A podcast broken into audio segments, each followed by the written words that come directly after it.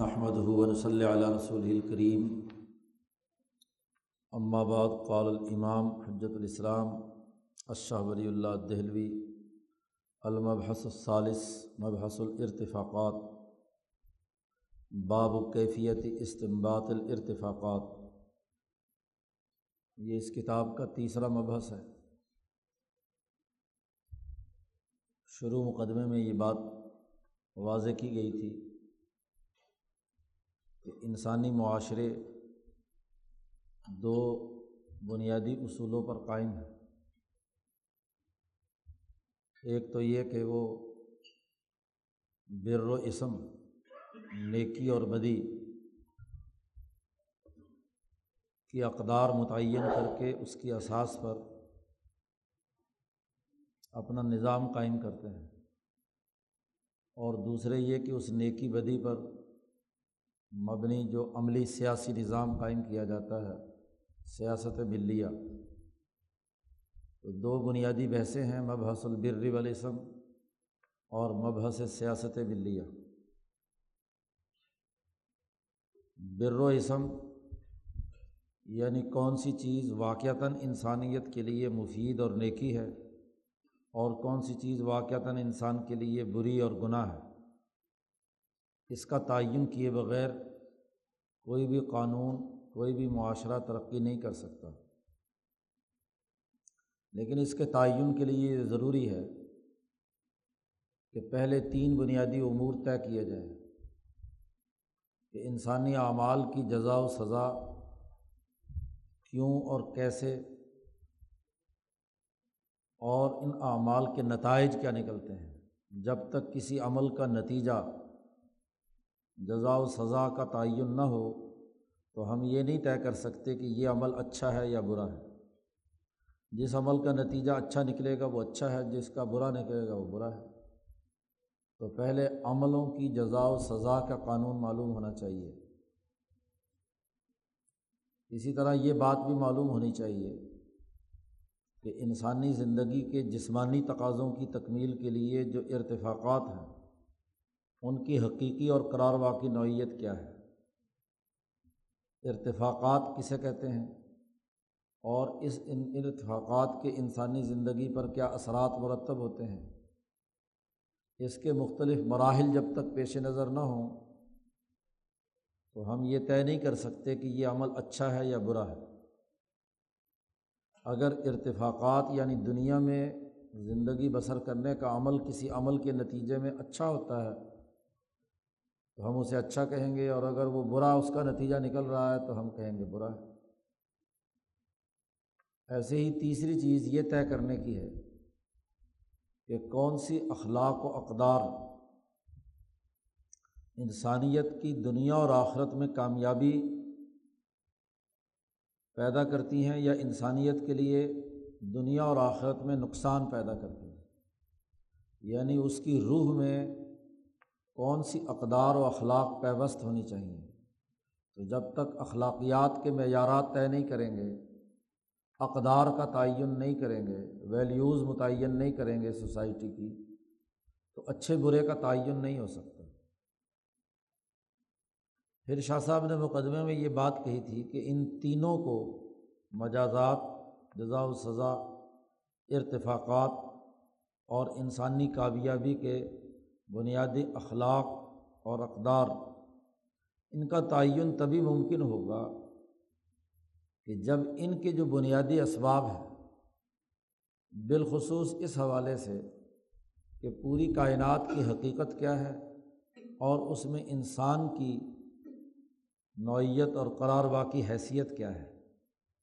انسانیت کی حقیقت سامنے آئے گی، بنیادی حقائق سامنے آئیں گے، تو پھر ہم انسان کے جزا و سزا کا فیصلہ کر پائیں گے۔ انسان کو اگر صرف ہم جانور سمجھیں تو ظاہر ہے کہ جانور کے تناظر میں ہی، بہیمیت کے تناظر میں ہی اس کی جزا و سزا ہوگی، یا اس دنیا تک محدود سمجھے تو اس دنیا کی جزا و سزا تک محدود ہوگی، اس دنیا کے حوالے سے محض ارتفاقات ہوں گے، اور اخلاق اور اقدار بھی اس دنیا کی ترقی اور کامیابی کے تناظر میں ہوں گے۔ اور اگر انسان ایک ایسا نفس ہے کہ جو نہ صرف دنیا اور مرنے کے بعد بہت سے مراحل میں اس کو مختلف جگہوں سے گزرنا ہے، اور یہ کائنات اس دنیا کے اختتام پر صرف اس کا ظاہری ڈھانچہ فنا ہوگا اور دوبارہ یہ وجود میں آئے گی، تو یہ تمام پہلو جب تک سامنے نہ ہوں تو ہم ان تینوں باتوں کا صحیح تعین بھی نہیں کر سکتے۔ مجازات، ارتفاقات اور سعادت نوعیہ کا بھی صحیح ہم تعین نہیں کر سکتے، تو اس لیے پہلا مبحث شاہ صاحب نے ان بنیادی اساسی اصولوں کے بارے میں متعین کیا تھا، جس پر ہم نے تفصیلی گفتگو کی اور اس کے بنیادی امور واضح ہوئے۔ پھر دوسرے مبحث میں شاہ صاحب نے مجازات یعنی جزا و سزا کی بنیادی حقیقت اور کس عمل کی کیا جزا و سزا ہوتی ہے اس کی وضاحت کی تھی۔ اب یہاں بر و اسم کو سمجھنے کے لیے دوسری اہم ترین بحث ارتفاقات کی تھی، تو اسے سمجھانے کے لیے، اس پر گفتگو کرنے کے لیے شاہ صاحب نے یہ تیسرا مبحث قائم کیا ہے۔ اس میں مختلف ابواب ہیں اور ان میں سب سے پہلا باب قائم کیا ہے، باب کیفیتی استنباط الارتفاقات۔ یہ ارتفاقات کی اصطلاح امام شاہ ولی اللہ دہلوی ہی کی اپنی وضع کی ہوئی ہے۔ شاہ صاحب سے پہلے دنیاوی ان امور کی انجام دہی کے لیے یہ اصطلاح کسی نے استعمال نہیں کی۔ شاہ صاحب نے یہ اصطلاح اخذ کی ہے قرآن حکیم کی ایک آیت سے۔ سورۃ کہف میں اللہ تبارک و تعالیٰ نے مسلمانوں کے اور کافروں کے دونوں کے جزا و سزا اور اچھے یا برے نتائج کے حوالے سے ایک جملہ استعمال کیا ہے۔ مسلمانوں کے عمل اور ان کے لیے جو جنت پیدا ہوتی ہے اس کے لیے کہا ہے وہاں قرآن حکیم نے حسنت مرتفقا، اور ظالموں اور کافروں کے لیے جو سزا جہنم کی صورت میں ظاہر ہونی ہے اس کے لیے کہا ساعت مرتفقا، کہ ان کا مرتفق، ان کے نفع کی حالت بری ہو گئی، اور حسنت مرتفقہ، ان کے ارتفاق کی حالت اچھی ہو گئی۔ تو یہ ارتفاق مصدر ہے اور اس سے مرتفق، ہاں جی، دونوں جگہ پر مسلمانوں اور کافروں کے لیے استعمال کیا گیا ہے۔ تو شاہ صاحب نے قرآن حکیم کی اس آیت سے یہ لفظ اس لفظ سے یہ اصطلاح اخذ اور استنباط کی ہے۔ اچھی نفع بخش حالت ہو تو قرآن نے اسے حسنت مرتفقہ کہا، اچھی اور اچھی حالت نہ ہو، غیر اطمینان بخش اور انسانیت کو نفع دینے والی چیز نہ ہو تو اس کے لیے قرآن نے ساعت مرتفقہ کہا۔ تو ان دونوں کے باہمی تجزیے سے جو نتیجہ نکلتا ہے وہ الارتفاق کی اصطلاح ہے۔ تو ارتفاق اچھا بھی ہوتا ہے اور ارتفاق برا بھی ہوتا ہے۔ ساعت برائی سے ہے اور حسنت اچھائی سے ہے۔ تو یہ اصطلاح شاہ صاحب نے قرآن حکیم کی اس آیت سے اخذ کی ہے۔ ارتفاقات کا لفظ یہاں استعمال کیا ہے، تو ارتفاقات جمع ہے ارتفاق کی، ارتفاق مصدر ہے، ارتفاقات اس کی جمع ہے۔ ارتفاق کا معنی ہے، لغوی معنی تو یہ ہے کہ آسانی اور سہولت کے ساتھ کسی چیز سے نفع اٹھانا۔ انسان چونکہ احتیاجات کا پتلا ہے، تو حاجت پوری کرنے کے لیے، اپنی ضرورت کو پورا کرنے کے لیے کسی نہ کسی چیز سے انسان نفع اٹھاتا ہے، کھانا، پینا، گرمی سردی سے بچاؤ وغیرہ وغیرہ وغیرہ، تو اس سے نفع اٹھاتا ہے۔ اب نفع اٹھانے کے دو طریقے ہیں کہ آپ نے نفع تو اٹھایا، فائدہ تو اٹھایا، لیکن بڑی ہی مشقت سے اٹھایا، اور وہ نفع اٹھایا لیکن بڑی آسانی سے، سہولت سے اٹھا لیا۔ تو ارتفاق کہتے ہیں کہ وہ نفع اٹھانے کا عمل آسانی اور سہولت سے، رفق، رفاقت کی بنیاد پر آپ نے وہ نفع اٹھایا ہے۔ لفظ یہاں ارتفاق کا اصل مادہ رفق ہے، رفقہ، رفاقت سے۔ تو باب افتعال ارتفاق کے اندر آ گیا۔ تو یعنی اگلے مرحلے میں جب اس کو مصدر کا ایک تو مصدر ہوتا ہے، عربی جاننے والے جانتے ہیں کہ ثلاثی جس میں را فا قا مادہ آ گیا، اور ایک باب افتعال یعنی مزید فی اسے کہتے ہیں، اضافہ اس میں ہو گیا مزید، تو وہ نفع اور وہ کام رفاقت، رفاقت دو طرفہ عمل ہے، یعنی جب سوسائٹی کے اجتماعی رفاقت کی اساس پر نفع اٹھانے کا عمل ہو، جیسے آپ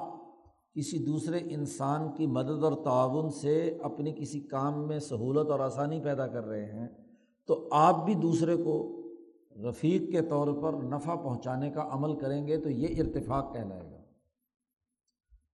ہر ارتفاق میں دو طرفہ عمل ہوتا ہے، اجتماعیت ہوتی ہے، فرد کی انفرادی معاملہ محض نہیں ہے، ہر ارتفاق میں دو طرفہ عمل ہوگا کہ آپ نے رفاقت کے اصول پر نفع اٹھایا ہے، یعنی جیسے کچھ آپ نے نفع خود اٹھایا ہے، ایسے ہی دوسرے کو بھی اپنے تعاون اور مدد سے نفع دیا ہے۔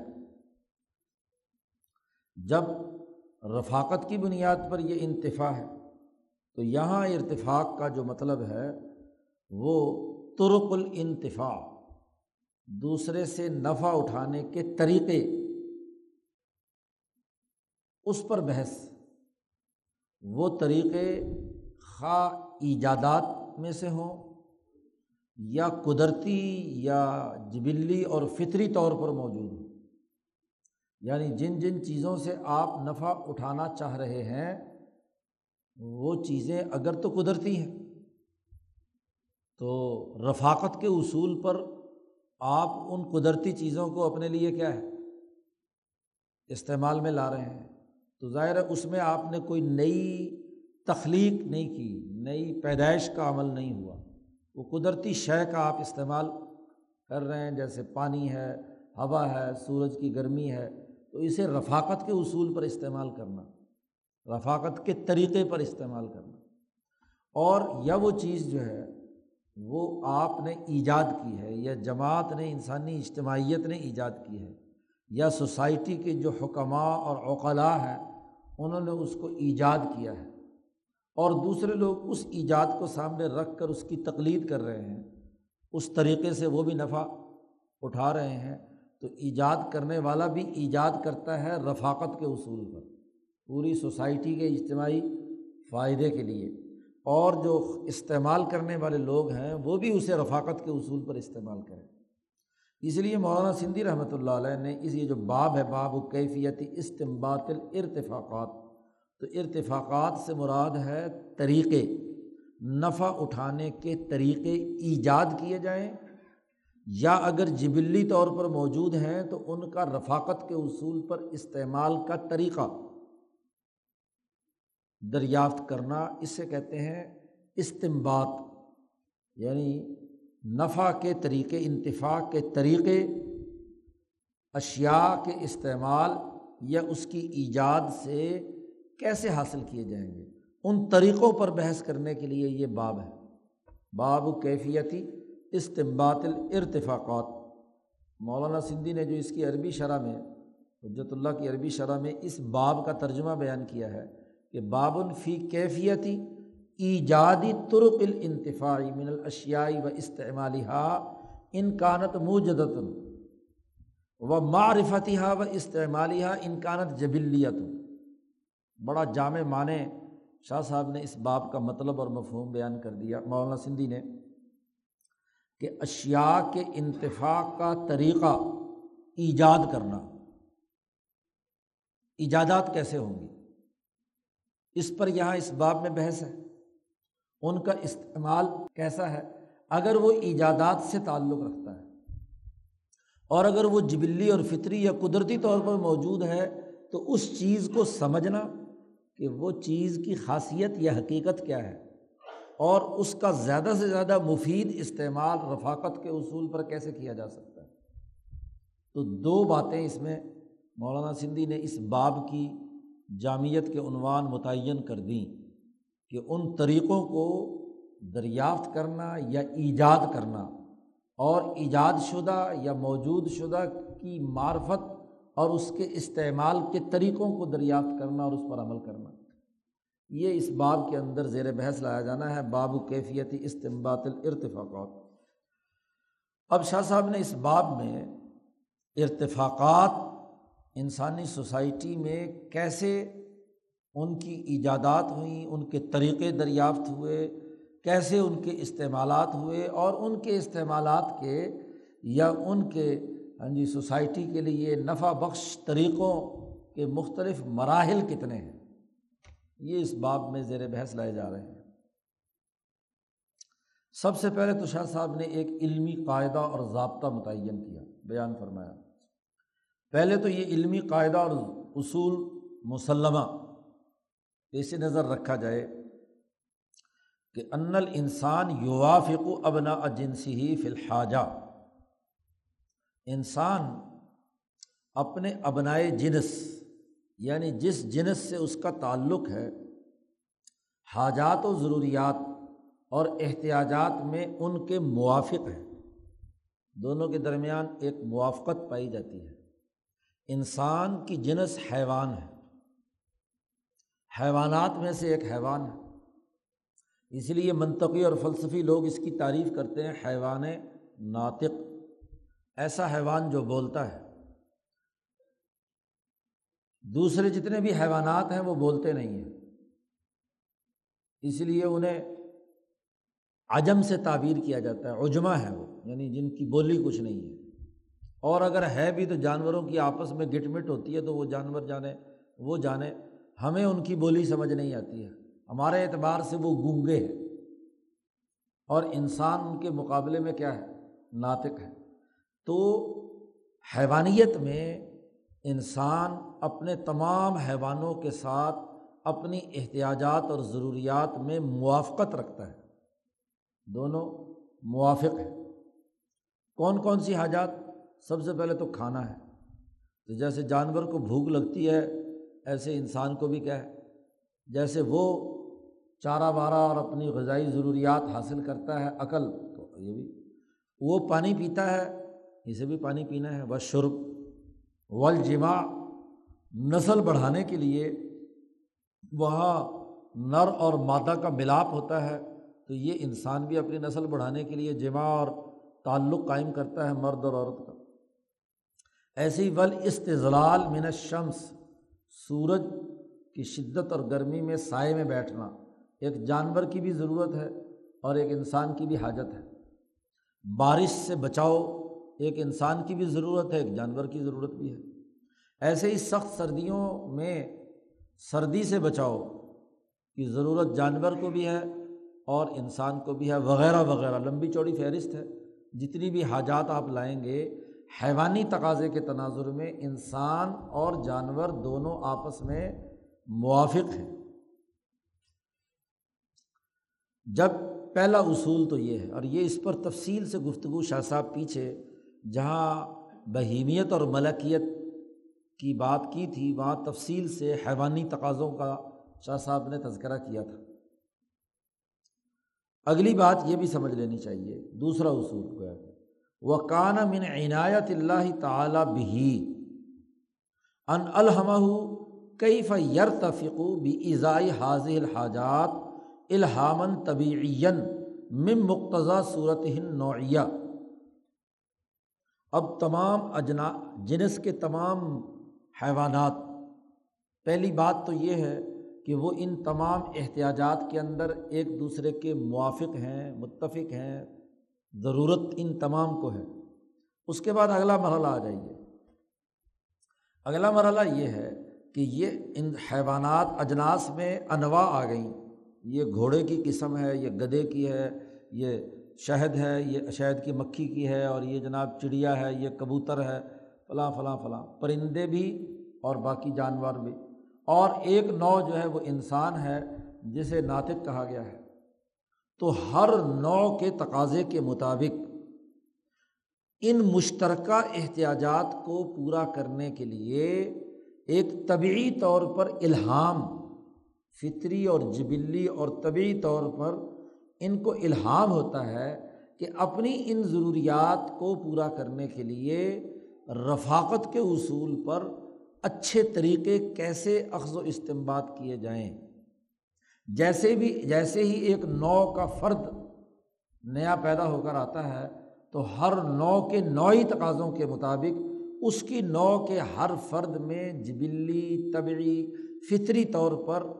یہ الہام رکھ دیا گیا ہے کہ وہ اپنی ان کھانے پینے وغیرہ کی ضروریات کو پورا کرنے کے لیے کیا طریقہ کار اختیار کرے، نفع اٹھانے کا کیا طریقہ کار اختیار کرے، اس کی کیفیت کیا ہوگی، یہ ہر نوع کے اندر ہوتا ہے۔ جب یہ بات واضح ہو گئی تو ہر نوع کے تمام افراد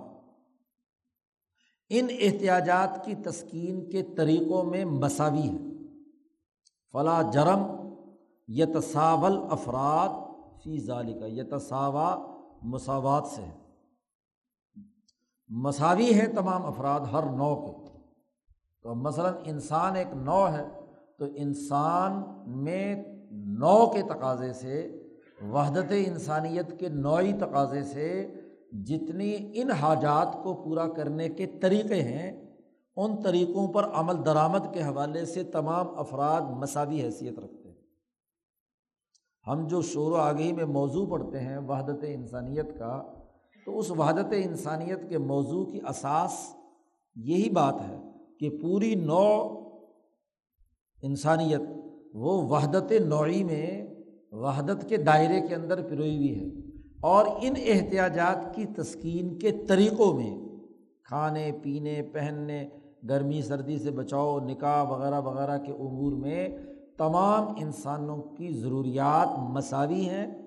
اور وہ ان طریقۂ کار کو اختیار کرنے میں مساوی حیثیت رکھتے ہیں۔ یہ جو مساوات کا معاملہ ہے وہ بھی شاہ صاحب کی اسی عبارت سے ہاں جی ماخوذ ہے، اس لیے یہ دلیل معلوم ہونی چاہیے، کیونکہ یہ اوریجنل ڈاکومنٹ ہے شاہ ولی اللہ صاحب کا۔ اس سے آپ کو اصل میں اس پورے موضوع کی جو بنیادی حقیقت ہے وہ صحیح طور پر سمجھ میں آئے گی۔ تو اب یہاں لا جرم، اس میں کوئی شک کی بات نہیں کہ یتساول افراد فی ذالکہ نوعی تقاضوں کے پورا کرنے کے ارتفاقات کے طور طریقوں میں تمام افراد مساوی حیثیت رکھتے ہیں، سوائے اس کے الا کل مخدجن عصت مادتہ، سوائے اس پاگل مجنون یا ناقص الخلقت انسان کے کہ جس کی جسمانی تخلیق میں اس کے جسم کے مادے نے اس کی نافرمانی کی اور وہ لولا لنگڑا اندھا بہرا یا کچھ اور جی معذور پیدا ہوا ہے، تو ظاہر ہے کہ ضابطے اور قوانین جو ہیں وہ افراد کی جو استثنائی حیثیت ہوتی ہے اس کی بنیاد پر نہیں ہوتے۔ تو جو بیچارہ آپ کہیں کہ جی ایک اندھا ہے اس میں اور ایک دیکھنے والے کے درمیان مساوات کیسے ہے، تو بہرحال یہ قانون، یہ بات نہیں ہو رہی، اس کے اندر تو نقص پیدا ہو گیا، تو اب اس معاملے میں اس کی مساوات نہیں، لیکن باقی معاملوں میں تو مساوی ہے، کھانے پینے کے باقی امور میں۔ یا کوئی معذور پیدا ہوا، لولا ہوا، لنگڑا ہوا، یا ہاں جی خنسا مشکل ہوا، کچھ بھی ہوا، تو کچھ نہ کچھ جن جس درجے کا نقص ہوگا اس درجے کا وہ عدم مساوی ہوگا دوسرے، اس لیے اس کے لیے لفظ بھی استعمال کیا کہ اسپیشل کیس ہے، اس کو اسپیشل کہہ دیا کہ وہ عام انسانوں سے ہٹ کر فرد ہے، لہٰذا اس کی اس کے ساتھ وہ مساوی سلوک نہیں ہوگا جو باقیوں کے ساتھ ہونا ہے، اس کو اسپیشل ٹریٹمنٹ اس کی ہونی چاہیے جی۔ تو مساوات صرف ٹوٹے گی وہاں جہاں انسان کے مادے میں کوئی نقص ہونے کی وجہ سے وہ ناقص، ادھورا یا محتاج انسان پیدا ہوا ہے۔ دوسرا اصول، اب اس دوسرے اصول کے مطابق ہر نوع کے افراد مساوی ہیں اور ہر نوع کے تقاضے کے مطابق ان کی حاجات کو پورا کرنے کا طریقہ کار رفاقت کے اصول پر ان کو جبلی اور فطری اور طبعی طور پر الہام کیا گیا ہے۔ اسے شاہ صاحب نے دوسری جگہ پر کہا ہے کہ اگر دنیا کے کسی کونے میں ایک مرد اور عورت وجود میں ہوں تو وہ اپنا گھر بنا کر خاندانی نظام اور ملکی اور قومی نظام تک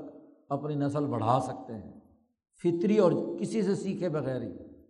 کیونکہ وہ الہام جبلی اور فطری طور پر ان کے اندر کیا گیا ہے۔ اب اس پر شاہ صاحب نے دو مثالیں دی ہیں اور یہ مثالیں پہلے بھی بیان ہو چکی ہیں، جیسے اللہ نے شہد کی مکھی کو الہام کیا جبلی اور فطری طور پر کہ کیسے وہ ہاں جی پھلوں سے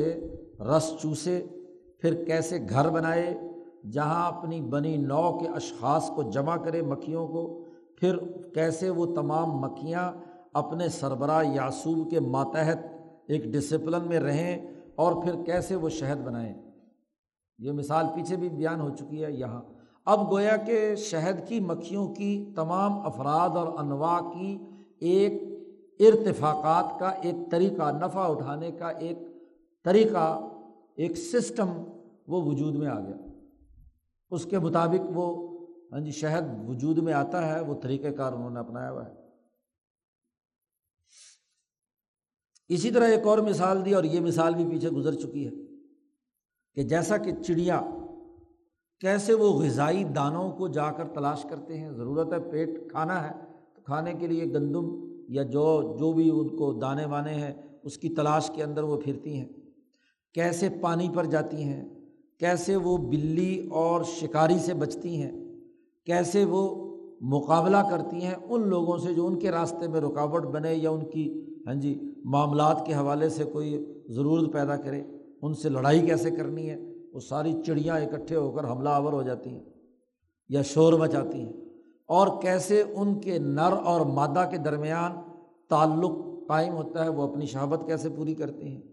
پھر وہ دونوں مل کر چڑا چڑی جو ہے وہ کیسے پہاڑوں پر اپنا گھونسلہ بناتے ہیں، پھر کیسے انڈوں پر بیٹھ کر انہیں سیتے ہیں، پھر کیسے اپنے چوزوں کو ہاں جی غذا نرم کر کے کھلاتے ہیں۔ یہ پوری بات پیچھے بھی شاہ صاحب بیان کر چکے ہیں، اور یہاں پھر اس کی دوبارہ مثال دی ہے۔ تو گویا کہ چڑیوں کی ایک شریعت وجود میں آ گئی، ارتفاقات یعنی ان احتیاجات کو پورا کرنے کا ایک سسٹم،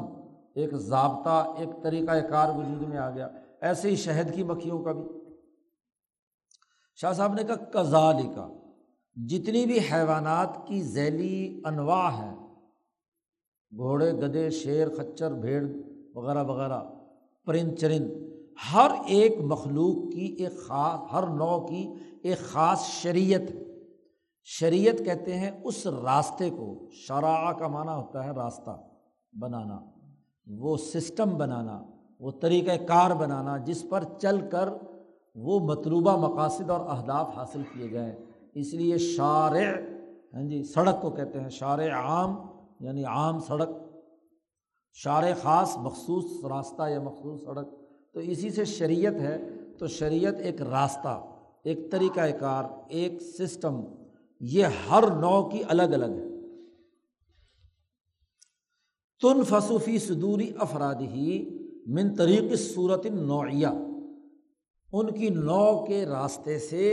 ان کے تمام افراد کے سینوں میں یہ شریعت جبلی اور فطری طور پر الہام کر دی جاتی ہے، اس کا الہام ان پر ہوتا ہے۔ یہ الہام پیچھے تفصیلات سے معلوم ہوا تھا کہ یہ ہر نوع جب دنیا میں وجود میں آتی ہے تو اس نوع کے ارتفاقات کے تمام طریقے، اس کا جو امام نو حضیرت القدس میں موجود ہوتا ہے وہاں ہوتے ہیں، اور اسی واسطے سے یہ جو شاہ صاحب نے کہا ہے من طریق صورت النوعیہ، کہ نوعی صورت نوعیہ کے راستے سے اسے ملتے ہیں، تو وہ ہر فرد تک پہنچ جاتے ہیں۔ ایک جانور اکیلا کسی جگہ پر رہ گیا، مثلاً اگر پیدا ہوا تو ماں باپ سے ہوا تھا یا انڈے سے نکلا تھا، اور باقی سب اڑ گئے، وہ اکیلا چوزا اس میں سے نکلا۔ اب اس کو کس نے بتایا کہ وہ چڑیوں والا سارا شریعت پر عمل کرے گا؟ تو اس کے لیے پیچھے شاہ صاحب نے دلیل دی تھی کہ اس یہ بتلانے والی طاقت اور قوت اس کا وہ امام نوعی نوعی ہے جو وہاں حضرت القدس میں محفوظ ہے۔ اس کا اس کی جانب سے اس جانوروں پر، جانوروں کو اس دنیا میں برقرار رکھنے والے سسٹم کے تھرو اس جانور پر وہ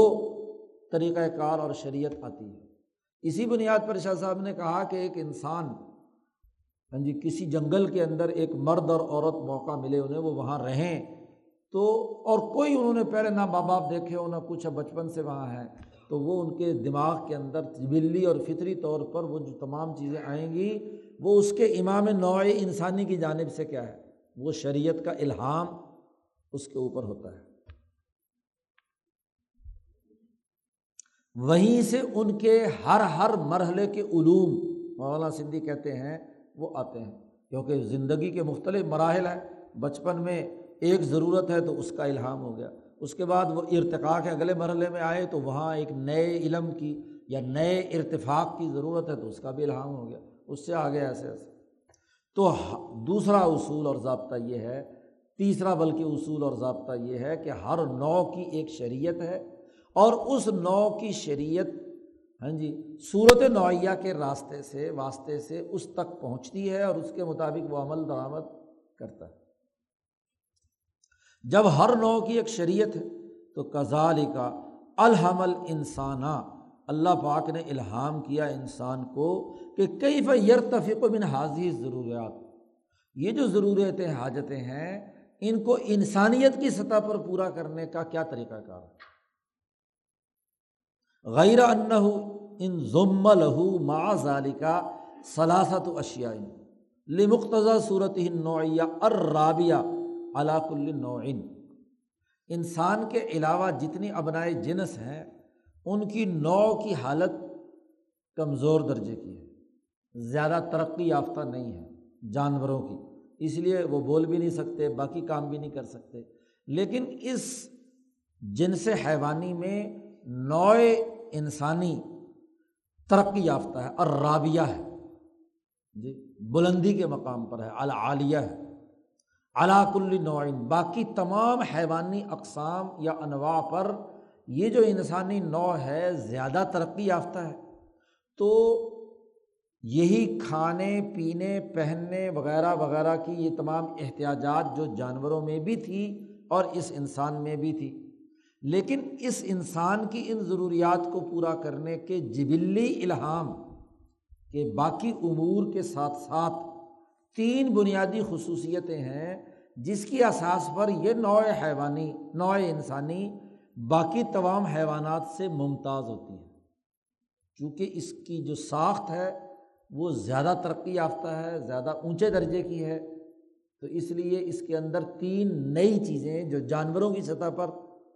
نہیں ہیں وہ موجود ہیں۔ جانور جو بھی کچھ استفادہ کرتا ہے اپنی ضروریات کو پورا کرنے کے لیے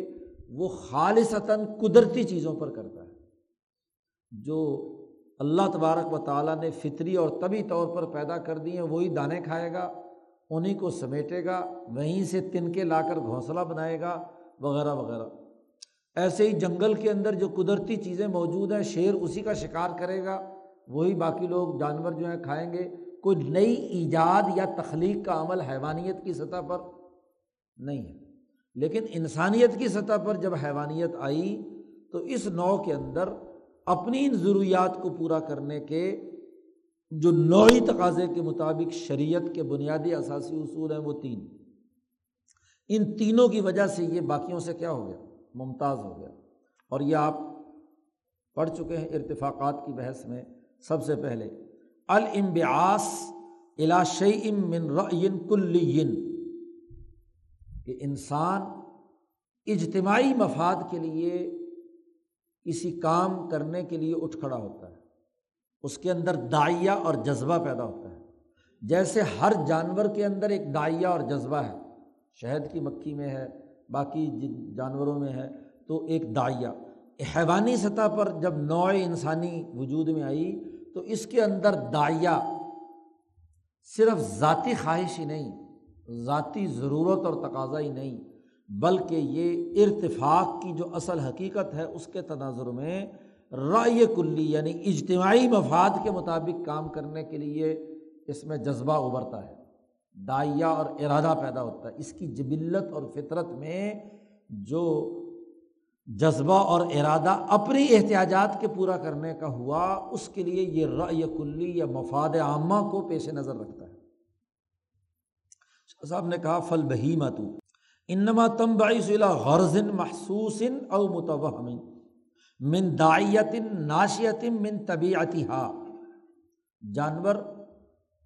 کسی کام کو کرنے کے لیے اٹھ کھڑا ہوتا ہے اس وقت جب اسے کوئی غرض محسوس ہو، احساسات اس کے کہیں کہ یہ کام کرنا چاہیے، یا اس کے توہمات، وہم اس کا، وہ اس کو ابھارتا ہے کہ یہ کام ہونا چاہیے، اس داعیے کی وجہ سے جو اس کے محض طبیعی تقاضے سے، حیوانی تقاضے سے اس کے اندر پیدا ہوا ہے۔ مثلاً بھوک محسوس ہوئی تو اب وہ غذا حاصل کرنے کے لیے اٹھ کھڑا ہوتا ہے، پیاس محسوس ہوئی تو پانی پینے کے لیے کیا ہے، تلاش کرنے کے لیے اٹھ کھڑا ہوتا ہے، شہوت کی ضرورت پوری ہوئی تو اس کو خواہش پیدا ہوئی، ضرورت پوری ہوئی، ضرورت کو پورا کرنے کے لیے نر اور مادہ کا ملاپ ہو جاتا ہے۔ لیکن انسان صرف محسوس اور وہمی چیزوں کے لیے نہیں اٹھ کھڑا ہوتا، بلکہ انسان بسا اوقات ایک ایسے نفع کے لیے اٹھ کھڑا ہوتا ہے جو نہ محسوسات میں سے ہے، نہ متوہمات میں سے ہے، بلکہ وہ معقولات میں سے ہے، عقل کے تقاضے سے ہے۔ چونکہ جانوروں میں عقل نہیں ہے، جب عقل نہیں ہے تو عقلی تقاضے سے جو چیز ہے، داعیہ کسی کام کے کرنے کا ان کے اندر نہیں ہوگا۔ انسانیت کی سطح پہ جب حیوانیت آئی تو اس کے اندر عقل کا اضافہ ہوا، تو جب عقل کا اضافہ ہوا تو ایک ایسا نفع جو ابھی فوری محسوس نہیں ہو رہا، فوری طور پر اس کا وہمی خیال نہیں آیا، بلکہ عقلی طور پر ہے، مستقبل میں اس کا نتیجہ نکلے گا، اور اس کا نتیجہ پوری سوسائٹی کے لیے ہے جو بظاہر نظر نہیں آ رہا، تو معقول نفع کے لیے اٹھ کھڑا ہوتا ہے۔ لیس لہ داعیۃ من طبیعتہ، اس کی طبیعت میں اس کا کوئی داعیہ نہیں ہے، اس کا اپنا پیٹ بھرا ہوا ہے، مثلاً بھوک نہیں لگ رہی، لیکن وہ کسی دوسرے انسان کی بھوک کو دیکھ کر عقلی بنیادوں پر اٹھ کھڑا ہوتا ہے کہ یہ میرے ابنائے جنس میں سے ہے، ابنائے نوع میں سے ہے، اس کی ضرورت پوری کرنا چاہتا ہے،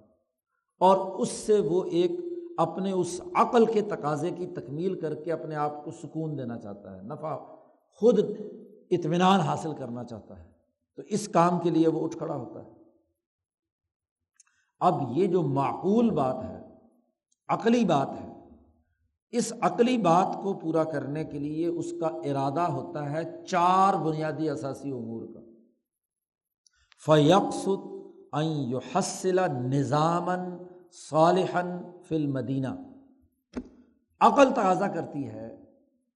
ہر انسان کی کہ وہ اپنی سوسائٹی میں ایک اچھا سسٹم پیدا کرے۔ اچھے سسٹم کا بظاہر اس کو کوئی فائدہ محسوس و متوہم طور پر نہیں،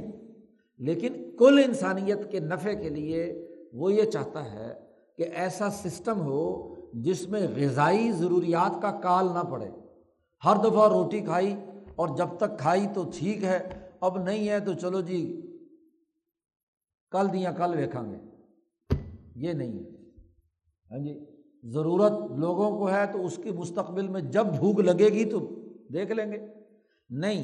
وہ ایک سسٹم بناتا ہے، ایک پروسیجر بناتا ہے کہ آج، کل، چھ مہینے بعد، سال بعد، دو سال بعد ملک اور قوم کے مجموعی فائدے یا پوری بنی نوع کے فائدے کے لیے کیا طریقہ کار وضع کیا جائے کہ جب ضرورت پیش آئے تو اس وقت وہ چیز مہیا ہو لوگوں کو۔ سسٹم اسی لیے بنائے جاتے ہیں۔ صالح نظام وہ ہوتا ہے کہ جو ہاں جی ضرورت پڑنے سے پہلے لوگوں کے لیے ان ارتفاقات کو یقینی بنائے جو ان کے لیے ضروری ہیں، ان کی تعلیم کا، ان کی صحت کا، ان کی اجتماعیت کا۔ گویا کہ عدل و انصاف پر مبنی نظام صالح، ملکہ عدالت پیدا کرنا، یہ اس کے عقلی تقاضے کی ضرورت ہے۔ مفاد عامہ جو رأی کلی کی بنیاد پر ہم گفتگو کرتے ہیں، اس کا پہلا عمل یہی ہے کہ جب عقل کے نفع کی بنیاد پر وہ کام کرے گا تو آج تو اس کا فائدہ نہیں ہے، وہ مستقبل میں اس پالیسی کا یا اس کام کا نتیجہ نکلنا ہے۔ آج آپ اقدامات کر رہے ہیں، یہ اس وقت تو آپ کی نہ بھوک ہے نہ پیاس ہے، آپ کی ساری چیزیں، ضرورتیں پوری ہو رہی ہیں، لیکن مستقبل میں اس کی ضرورت پوری ہوگی، پیش آئے گی، تو اس وقت کیا ہے۔ تو نظام صالح، ایک عمدہ نظام قائم کرنا کسی سوسائٹی میں، یہ رأی کلی کا سب سے پہلا مقصد اور ارادہ ہے۔ فَيَقْصُدُ، وہ اس نفع معقول کی بنیاد پر قصد کرتا ہے، ارادہ کرتا ہے، نظاماً صالحاً فی المدینہ، گویا کہ ملکہ عدالت پیدا کرنا چاہتا ہے۔ عدل و انصاف کے اصول پر، عدل و انصاف کے اصول پر ہوگا تو نظام صالح بنے گا، ورنہ نظام طالح یا ظلم کا سسٹم بنے گا۔ سر پر پڑے تو پھر اس کی فکر کرے، ایسے نظام کو صالح نہیں کہتے۔ اسی طریقے سے او یکمل خلقہ و یہذب نفسہ، اس وہ ایک عقلی فائدے کے لیے کوئی کام کرتا ہے کہ اس کے نتیجے میں اس کے اخلاق کمال تک پہنچے اور اس کا نفس مہذب بنے، یعنی سماحت نفس کے لیے وہ تعلیم حاصل کر رہا ہے، وہ عفت و عصمت اختیار کر رہا ہے، وہ صبر و استقامت سے کام کر رہا ہے کہ ابھی فوری تو ہاں جی وہ ضرورت پوری کرنے سے غصہ آ گیا، اب غصے سے وہ دیکھتا ہے کہ فوری طور پر اگر غصے کا اظہار کیا اور اس غصے کو نہ پیا تو مستقبل میں اس کے نتائج کیا ہے، غلط نکلیں گے، یا اپنی خواہشات کھانے پینے وغیرہ کی ہاں جی یا مصیبت اور مشقتوں کو برداشت کرتا ہے مستقبل میں اچھے نتائج کے لیے، مجاہدے کرتا ہے، ریاضت کرتا ہے، کتابیں پڑھتا ہے، محنت کرتا ہے، مشقت کرتا ہے، یہ سب سماحت کے دائرے کی چیزیں ہیں۔ تو یکمل خلقہ و یہذب نفسہ، اب یہ تمام اخلاق کی تکمیل یا نفس کی تہذیب کوئی وقتی اور ہاں جی عارضی کام نہیں ہے، یہ جتنے بھی کام ہیں ان کا عقلی نفع ہے، یعنی مستقبل میں نتیجہ نکلنا ہے، ابھی فوری طور پر نتیجہ بسا اوقات فوری طور پر تو وقتی کھانے پینے کی حاجت کو قربان کرنا پڑتا ہے، جبکہ جانور وقتی حاجت کو پورا کرتا ہے، مستقبل کی فکر نہیں ہوتی۔ او یتفسا من عذاب الاخرہ، یا مزید عقل جب تقاضا کرے تو انسان کی زندگی کا موت کے بعد جو مرحلہ آتا ہے وہ اس سے بچنے کے لیے عقلی طور پر کوشش کرتا ہے، تو اس کے اندر اس ذات باری تعالیٰ سے تعلق پیدا کرنا کہ جس کی نافرمانی کے نتیجے میں آخرت میں عذاب آنا ہے، تو اخبات کا عقلی طور پر عقل تقاضا کرتی ہے کہ وہ مستقبل کے عذابوں سے نجات حاصل کرے اور وہ اپنے اندر مستقبل میں اچھے نتائج کے حصول کے لیے کیا ہے، کوشش کرے۔ او یمکن جاہہ فی صدور فی صدور الناس، یا وہ اپنے مرتبے اور جاہ کو حاصل کرنا چاہتا ہے لوگوں کے سینوں میں، تو وہ اگر صاف ستھرا ہوگا، طہارت اور پاکیزگی ہوگی، اچھی گفتگو کرے گا، لباس صاف ستھرا ہوگا تو اس کا مرتبہ اور جاہ جو ہے وہ لوگوں کے سامنے آئے گا۔ آپ نے ہاں جی نہا دھو کر آئیں، اچھا لباس پہن کر آئیں، کنگھی کر کے آئیں، خوشبو لگا کے آئیں تو آپ کی عزت ہوگی، اور اگر برے حال بانکے دہاڑے بال بکھرے ہوئے اور کسی مجلس میں آئیں تو لوگ کیا عزت کریں گے، ہاں جی لوگ کوئی عزت نہیں کریں گے۔ تو عقل تقاضا کرتی ہے ان چاروں امور کا جو آگے چل کر وہ چار اخلاق کی شکل میں ڈھلتے ہیں۔ تو سب سے پہلی خصوصیت جو انسان کے اندر ہے وہ رائے کلی کی بنیاد پر کسی کام کے لیے اٹھ کھڑا ہوتا ہے۔ آپ جب رائے کلی کی یہ بحث شور و آگی میں پڑھتے ہیں، وہاں یہ ان چار امور کا کوئی تذکرہ ہوتا ہے؟ نہیں ہوتا، وہاں تو اجمالی بات کر کے آپ کو بتلا دیا کہ جی یہ رائے کلی یا مفاد عامہ کو پیش نظر رکھنا، لیکن شاہ صاحب نے اس کا پورا جو منظرنامہ بنایا ہے، تو جب تک حجت اللہ صحیح نہ پڑی ہوئی ہو تو بات یہ کہ موضوعات بھی محاضرین کو ہاں جی درست تناظر میں سمجھ میں نہیں آ سکتے، یاد رکھو۔ پہلا تقاضا، نمبر دو والثانی، دوسری خصوصیت اس کے اندر یہ ہے کہ انہ یضم مع الارتفاق الظرافہ، ضرورت پوری کرتا ہے جانور بھی، لیکن انسان ضرورت پوری کرتا ہے ظرافت کے ساتھ،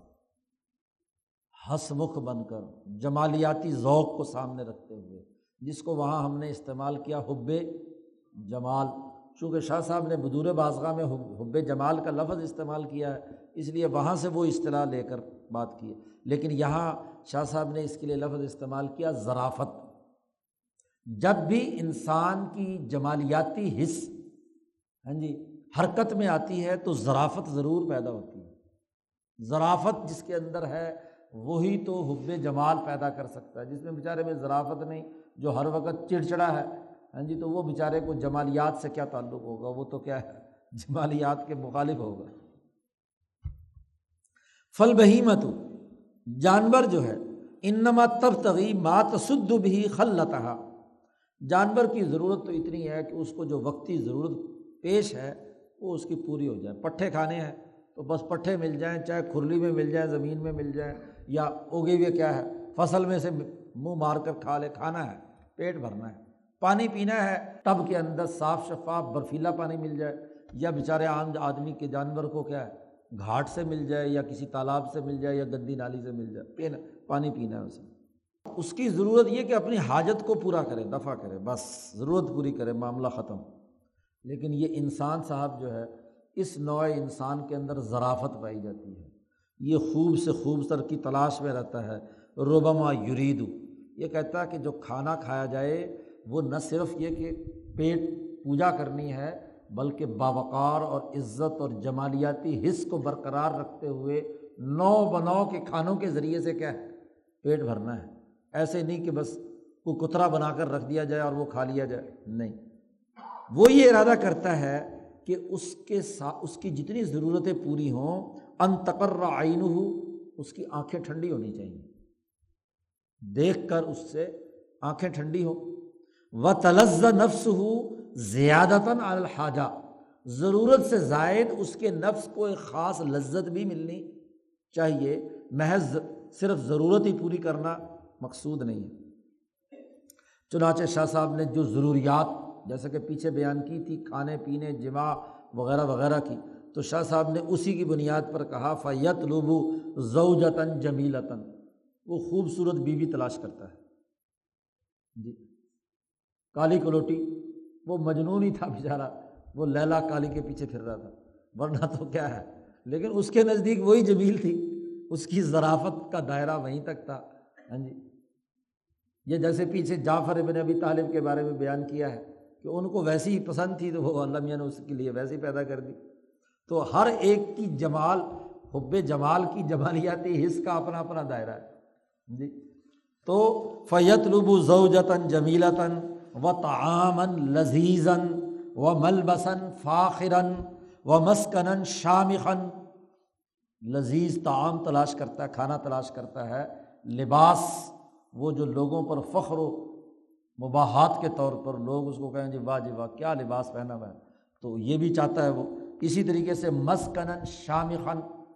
بلند و بالا، بڑی ہاں جی مزین قسم کی بلڈنگ اور عمارت جس میں وہ رہنا چاہتا ہے، تو گھر بڑا اچھا اور عمدہ چاہتا ہے۔ ہاں جی، کھانا اچھا لذت والا چاہتا ہے، لباس فخر و وباحات والا چاہتا ہے، بیوی اچھی چاہتا ہے، وغیرہ وغیرہ وغیرہ۔ یہ حب جمالیات یا جمالیاتی حس ہے، جس کے نتیجے میں یہ ساری چیزیں اس کے اندر پائی جاتی ہیں۔ والثالث،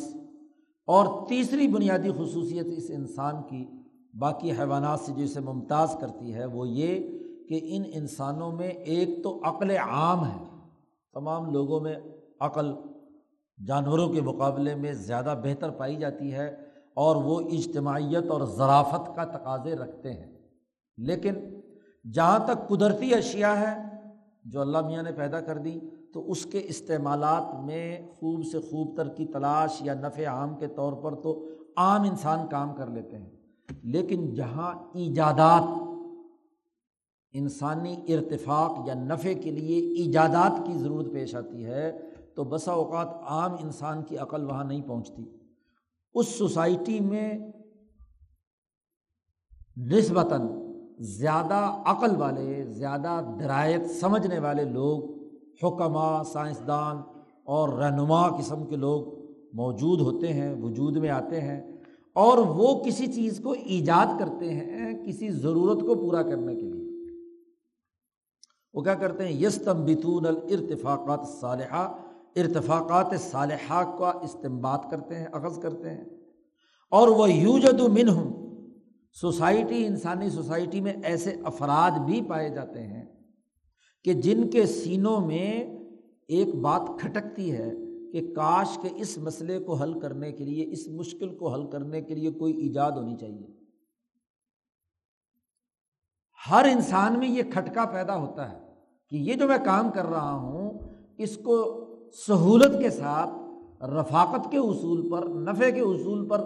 زیادہ بہتر سے بہتر کیسے کیا جا سکتا ہے۔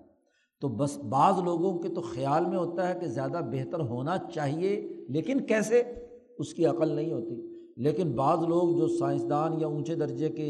ایجادات کرنے والے ہیں، ان کے دماغ میں وہ طریقہ آ جاتا ہے اور وہ دریافت کر لیتے ہیں۔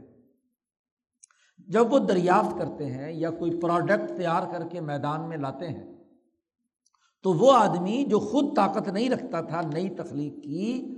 جب وہ ان حکماء کی بات سنتا ہے یا ان کی دریافت کی ہوئی کسی چیز کو مارکیٹ میں دیکھتا ہے یا سنتا ہے،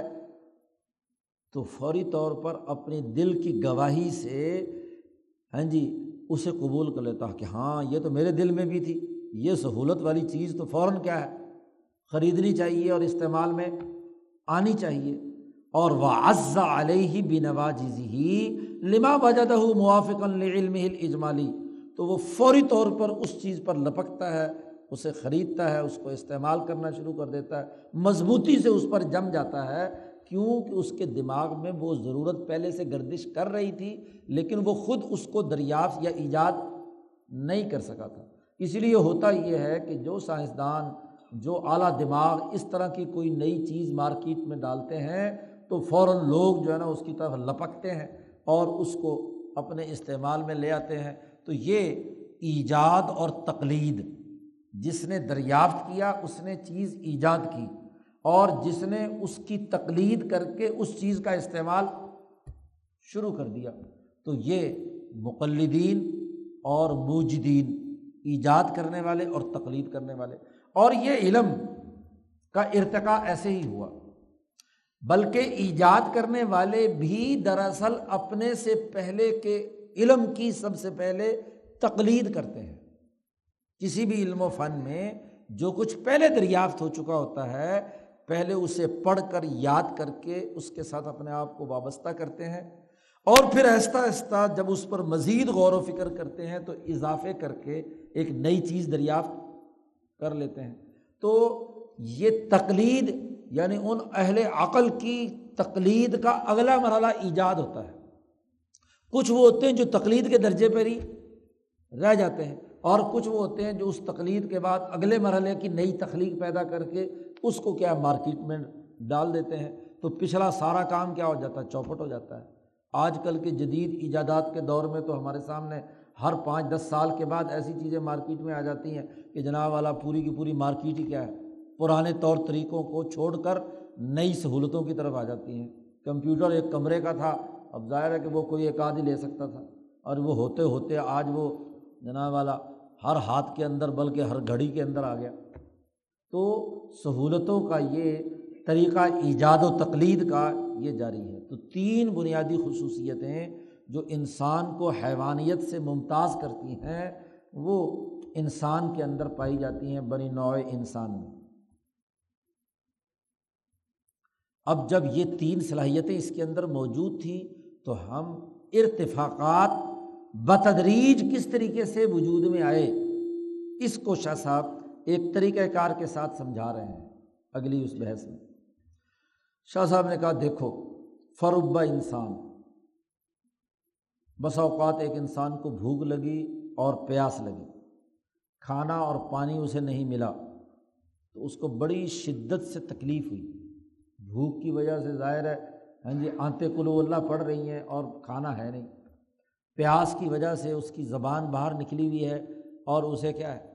پانی نہیں مل رہا۔ فقاسا فیقاسی المن شدیداً، وہ شدید اذیت اور تکلیف میں مبتلا ہے۔ پھر کچھ وقت گزر کے، وہ تکلیف کے کچھ مراحل گزرنے کے بعد وہ چیز اسے دستیاب ہوئی، اس کے لیے اس نے بھاگ دوڑ کی، پہنچ کر کسی چشمے پر پل پہنچ گیا، وہاں سے پانی ملا، یا کسی کنویں سے ڈول سے نیچے سے نکالا، مصیبت سے بہرحال اسے مل گیا۔ فَيُحَاوِلُ ارتفاقاً بِإِزَاءِ حَاذِهِ الْحَاجَةِ، اب اس نے سوچا کہ جیسے میری حالت ہوئی ہے تو لوگوں کو بھی ضرور کیا ہے کھانے کے ایسے موقع پر کھانا نہ ملے تو ان کو بھی ایک تکلیف ہوتی ہے، ایک ضرورت ہے، تو کوئی ایسا ارتفاق یا طریقہ تلاش کیا جائے کہ جب ایسی کوئی تکلیف آئے تو اس کو پورا کرنے کے لیے کیا طریقہ کار اختیار کیا جائے۔ ساری کہتے ہیں نا ایجادات ہاں جی ضرورت کی بنیاد پر ہوتی ہے نا، سب سے پہلے اس کی ضرورت، اور ضرورت جس کو ہوتی ہے سب سے پہلے وہ کسی نہ کسی تکلیف سے گزرتا ہے، اس کو کوئی نہ کوئی ٹھوکر لگ رہی ہوتی ہے، کوئی نہ کوئی مسئلہ پیدا ہوتا ہے، تب اسے پتہ چلتا ہے کہ ہاں یار یہ بھی انسان کی ایک چیز ہے، اس کو بھی کیا حل ہونا چاہیے۔ فَيُحَاوِلُ یعنی یقصد، اس نے ارادہ کیا ارتفاق کا، ایک ایسے نفع بخش طریقے کا اس حاجت کو پورا کرنے کے لیے۔ اب یہ خیال اور ارادہ ہوا کہ ہونا چاہیے، لیکن ولا یہتدی سبیلا، اس کو راستہ معلوم نہیں ہو رہا کہ کس طریقہ کار سے اس حاجت اور ضرورت کو پورا کرنے کے لیے کوئی چیز وضع کی جائے، کوئی ارتفاق بنایا جائے۔ پھر ہوا کیا کہ اسی سوسائٹی کا ایک اعلیٰ درجے کا حکیم یا سائنسدان یا اعلیٰ درجے کا عقل مند، اس کو بھی اسی قسم کی تکلیف سے گزرنا گزرنے کا اتفاق ہوا۔ ان یلقا حکیما اصابہ ما اصابہ ذالک، جو وہ دوسرے عام آدمی کو تکلیف پہنچی تھی وہ تکلیف اسے بھی پہنچی۔ تو اس نے اپنی اس غذائی ضروریات کو پورا کرنے کے لیے اس نے کیا کیا، اب اس نے غذا کے چیزوں کی چھان پھٹک شروع کی، فرق و امتیاز پیدا کیا کہ بھوک کے مٹانے کا صحیح اور بنیادی کام کیا ہے۔ اور یاد رکھو اس حکیم سے جو سب سے پہلے یہ امور سر انجام دیتا ہے، مولانا سندھی کہتے ہیں کہ یہ انسانوں کے ارتفاقات کی جو سب سے پہلی ضرورت اور اس کے لیے کسی چیز کے ایجاد کا یا ارتفاق کا معاملہ تھا، یہ انبیاء کا معاملہ ہوتا ہے۔ جتنی بھی بنیادی چیزیں ہیں ان کی ایجادات سب سے پہلے انبیاء علیہ السلام نے کی، اور ان میں بھی سب سے پہلا انسان آدم آدم کو ان مراحل سے گزرنا پڑا، اور اس نے سب سے پہلے کیا ہے، کھانے پینے اور دیگر ضروریات کے پورا کرنے کی سب سے پہلی چیزیں اس کو حاصل ہوئیں۔ مثلا جنت میں تھے تو مفت کی روٹی کھاتے تھے جی، مفت کا ساری ضرورتیں پوری ہو رہی تھی، کوئی ہاں جی کسی قسم کا تکلیف نہیں، کوئی مصیبت نہیں، کوئی مشقت نہیں۔ اللہ میاں نے کہا کہ بھائی چلو اب تم زمین پہ، تو آدم کو پھینک دیا کہاں، سرندیپ سری لنکا میں، اور اماں حوا کو پھینک دیا جدہ میں۔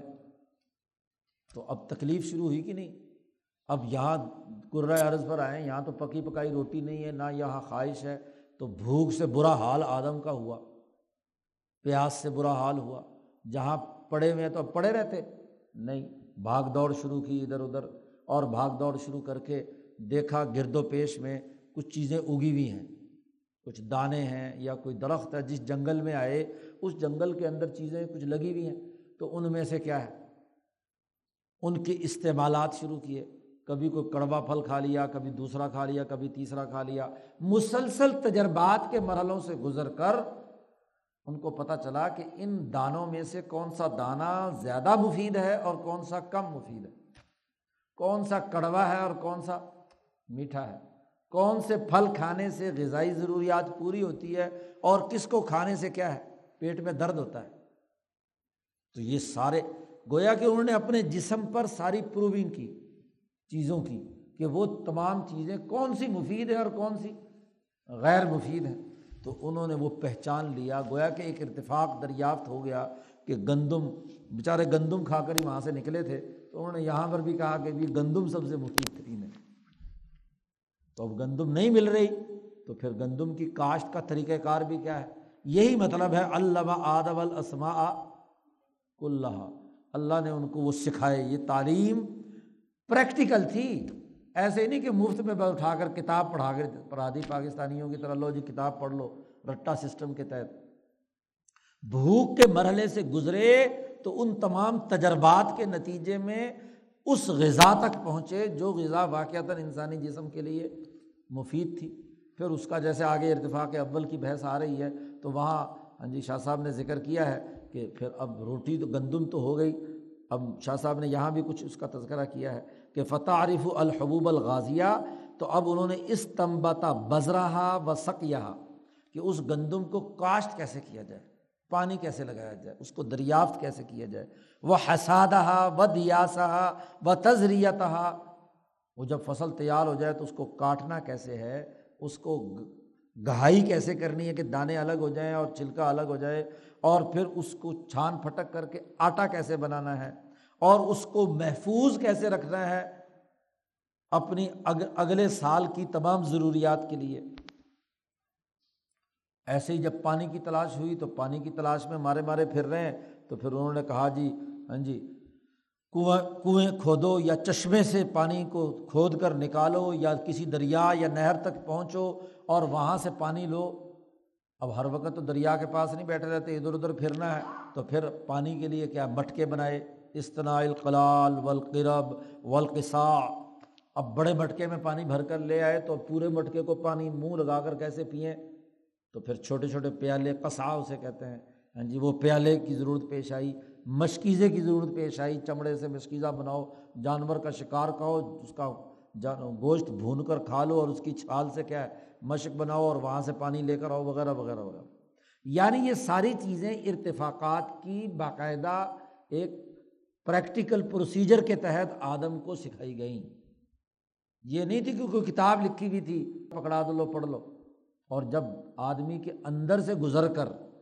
پریکٹیکلی طور پر کوئی علم آتا ہے تو وہی پکا رہتا ہے، باقی تو کیا ہوتا ہے، کچا ہوتا ہے۔ فَيَتَّخِذُ ذَلِكَ بَابًا مِنَ الْارْتِفَاقِ، اس سے کھانے اور پینے کا ارتفاق کیا ہے واضح ہوا۔ اب آدم کہاں سری لنکا میں اور اب محبا کہاں جدہ میں، اب دونوں جناب اپنے اپنی جگہ پر رو پیٹ رہے ہیں۔ ضرورت ہے جنسی تعلق قائم کرنے کی اور دونوں ہے نہیں، اب اس کے لیے یہ مصیبتیں برداشت کرتے ہوئے آدم مارے مارے پھرتے ہیں کہ کہاں گئی میری حوا، اور حوا ماری ماری پھر رہی کہ کہاں گیا میرا بابا آدم۔ تو بیچارے ہوتے ہوتے ہوتے کئی سالوں کی مصیبتوں کے بعد آدم جب وہاں عرفات میں پہنچے ہیں تو وہاں ان کو اماں حوا مل گئی۔ تو ظاہر ہے کہ ایک مرحلے سے گزرے، ایک مصیبت، جنت میں تو موج تھی، کھایا پیا اور بس معاملہ ختم، تو یہاں آ کر کیا ہے اس سارے مرحلے سے گزرنا پڑا، تو وہ ارتفاق۔ اب وہاں جب دونوں کا ہاں جی تعلق قائم ہوا، مل گیا آپس میں، تو اب گرمی سردی سے بچاؤ کے لیے بھی کیا ہے بھائی ایک گھر کی ضرورت ہے، تو وہاں سے دونوں چلتے چلتے کیا ہے مکہ پہنچے۔ جب مکہ پہنچے تو وہاں انہوں نے کہا یہاں ایک کوٹھڑا بنانا چاہیے، ایک گھر بنانا چاہیے، تو انہوں نے وہ بیت اللہ گھر بنایا۔ بیت تھا آدم کا، آدم کا بیت تو رات گزارنے کی جگہ ہے نا، ہاں جی تو جانور تو جہاں مرضی آپس میں نر اور مادہ تعلق قائم کر لیں، لیکن مرد اور عورت جب تعلق قائم کریں تو وہ کسی پردے کے اندر ہونا چاہیے، کسی ہاں جی عزت اور وقار کے ساتھ، حب جمال کے ساتھ ہونا چاہیے۔ تو انہوں نے وہ کیا ہے بیت اللہ کا گھر تعمیر کیا۔ وہ بیت اللہ کیا تھا، اول بیت وضع للناس، پہلا گھر ہے جو انسانوں کے لیے بنایا گیا، قرآن کہتا ہے۔ تو انسانوں نے سب سے پہلا گھر، تو گھر بنانے کا ارتفاق سب سے پہلے آدم نے کہاں سے شروع کیا، اس لیے دنیا کا سب سے پہلا بیت ارتفاقات کے اساس پر آدم نے مکہ میں بنایا، اور اسی کی بنیاد پر سارے گھر بعد میں کیا ہے اسی پیٹرن پر بننا شروع ہوئی، وغیرہ وغیرہ۔ اب پہلا باب مکمل ہو گیا کہ کھانے پینے کی یہ چیزیں ہیں، پینے کی یہ چیزیں ہیں، کھانے کی یہ چیزیں ہیں۔ شاہ صاحب نے کہا اس کے بعد پھر کیا ہوا کہ جناب دانوں کا پتہ چل گیا کہ گندم کھائی جاتی ہے، لیکن انہ یقزم الحبوب کما ہیا۔ اب پہلے پہل انسان نے سب سے پہلے دانے پھانکنے شروع کیے، اب منہ میں ڈالے اور بڑی مشکل سے چبا چبو کے اندر تو لے گیا، لے جانے کے بعد کیا ہوا، فلا تنہضم فی معدتہ، اس کے معدے میں وہ ہضم نہیں ہو رہے۔ جب آپ ویسے ہی کچی گندم حلق سے نیچے اتاریں گے تو وقتی طور پر تو بھوک مٹ جائے گی، لیکن یہ گندم جب معدے میں ہضم نہیں ہوگی تو ظاہر برور اٹھائے گی نا، خرابی پیدا ہوگی۔ تو اب اسی طریقے سے وَيَرْتَوِعُ الْفَوَاكِهِ، ہاں جی اسی طریقے سے انہوں نے جنگل تھا وہاں سے پھل کچے تھوڑے، اور کچے ہی پھل جو ہے نا وہ چر لیے، یرتا کہتے ہیں چر لینا، تو وہ چر لیے پیٹ میں گئے تو فلا تنہضم، وہ بھی ہضم نہیں ہو رہے۔ تو اب سوچ میں پڑ گئے مصیبت ہے، ابھی یہ پھل تو کھایا ہے، جنت میں تو مفت کا پکا پکایا ملتا تھا، یہاں اب یہ کچا پھل کھایا ہے، کچے دانے کھائے ہیں گندم کے۔ تو اب ارادہ ہوا کہ بھئی ان کا کوئی طریقہ سوچنا چاہیے جس کی وجہ سے پیٹ میں جا کر یہ ہضم ہو جائیں۔ تو فیق فیحاول الشیئن بازائی حاضی، اس کے مقابلے میں انہوں نے کچھ ارادہ کیا، فلا یہتدی سبیلاً، راستہ نہیں مل رہا تھا، اتنے میں ایک حکیم کے اوپر یہ بات القاع ہوئی، اور وہ حکیم ظاہر ہے کہ نبی ہیں، خود آدم ہیں، ان کے اوپر القاع ہوئی کہ استنبت الطبخ والقلی والطحن والخبز، کہ اس کو پکانا چاہیے، جی پکا کر کھائیں گے تو پھر پیٹ میں درد، تو یہ بھی تجربہ کیا نا اپنے اوپر، کچا کھایا تو پیٹ میں درد اور پکا کر کھایا تو پیٹ میں درد نہیں تھا، اسی طرح اس کو بھون لیا یا اس کو آٹا پیس کر روٹی بنائی، اور اس طرح روٹی بنانے اور پھر روٹی کو بھی کچے نہیں بلکہ آگ پر پکانے کا ارتفاق دریافت ہو گیا، تو یہ بھی ایک تجربات کے ذریعے سے انسان وہاں روٹی تک پہنچا، سالن تک پہنچا۔ وقس علی ذالک، شاہ صاحب نے کہا یہ جو ہم نے چند مثالیں دی ہیں اسی پر قیاس کر لو، حاجات ہی کلیہات، تمام حاجات کے بارے میں جتنی بھی ضرورتیں تھیں وہ اسی تجرباتی مراحل سے انسان دریافت کرتا چلا گیا، اور چونکہ پہلے آدم کو یا پہلے انسان کو یہ چیزیں جو دریافت ہو رہی تھی وہ اپنی نسل کو بتا کر جاتا تھا کہ بھئی یہ یہ چیزیں سہولت والی ہیں، تو نسل در نسل وہ ساری معلومات جمع ہوتی چلی گئیں، تو ارتفاقات کا ایک مجموعہ جمع ہوتا چلا گیا۔ شاہ صاحب کہتے ہیں والمستبصر یشہد عندہ لما ذکرنا حدوث کثیر من المرافق، غور و فکر کرنے والا ضرور گواہی دے گا کہ جو بات ہم نے پیچھے ذکر کی ہے کہ کس طریقے سے یہ ارتفاقات، ہاں جی، ان کی اکثریت وجود میں آئی، تو ضرور ان مراحل اور مشقتوں سے جہاں اس کے دماغ میں رائے کلی تھی، ظرافت تھا، ایجاد و تقلید کے پہلو تھے، ان تینوں کو بروئے کار لا کر وہ مرافق کی بہت ساری چیزیں کیا ہے دریافت کرتے رہے۔ بعدما لم تکن، جب جب کہ اس سے پہلے وہ ارتفاق موجود نہیں تھا، لیکن اس کے دریافت کرنے سے، ان مراحل سے گزرنے سے وہ ارتفاق یا وہ سہولت پیدا ہوتی چلی گئی۔ اور فمضى على ذلك قرون، اس پر صدیاں گزر گئیں، تو صدیاں گزرنے کے ولم يزالوا يفعلون ذلك، اور انسان ہمیشہ ہر صدی میں اسی طرح کرتے رہے، تو ہر صدی میں کچھ نئی ایجادات، نئے طریقہ انتفاع، نئے ارتفاقات وجود میں آتے چلے گئے۔ پہلے سادہ پکانے کا طریقہ تھا، پھر پکانے کے لیے کئی کئی ڈشیں بننا شروع ہو گئی، پانی کو بھی حاصل کرنے کے کئی کئی نئے نئے طریقے وجود میں آنے شروع ہو گئے۔ حتی اجتمعت جملۃ صالحۃ من العلوم الالہامیہ المؤیدہ بالمقتصبہ، یہاں تک کہ ایک مجموعہ ایسے ارتفاقات کا جمع ہو گیا جو ان علوم الہامی اور علوم کسبی کی بنیاد پر وجود میں آیا۔ اللہ کی طرف سے الہام یا دماغ میں علم ڈالا گیا اور انہوں نے اس کو پریکٹیکل کیا، تو ان دونوں کے باہمی ملنے سے ارتفاقات کا ایک مجموعہ تیار ہو گیا، اور جب وہ مجموعہ تیار ہو گیا تو اس کے نتیجے میں یبست علیہا نفوسہم، اب ان تمام چیزوں کے ہر آنے والے دن میں اچھے سے اچھے اور مفید سے مفید نتائج نکلنے لگے، تو اب اگلی نو کے ہاں یہ بات مسلمات میں سے ہو گئی، ان کی نسلیں اس کے اوپر پختہ ہو گئی۔ لفظی ترجمہ تو یہ ہے کہ ان کے نفوس اس پر خشک ہو گئے، یعنی ایسے پکے ہو گئے کہ کبھی ان کے دماغ میں یہ خیال نہیں آیا کہ یہ کن مصیبتوں سے باتیں دریافت ہوئی ہیں۔ وہ کہتے ہیں بس یہ تو نیچرل جی باتیں ہیں، قدرتی بات ہے، یہ تو ہمیں شروع دن سے ہی پتہ تھی، حالانکہ یہ پتہ ایسے نہیں تھی، یہ بہت سارے مشکلوں اور مرحلوں سے گزر کر ان ارتفاقات کے دائروں سے یہاں تک پہنچی۔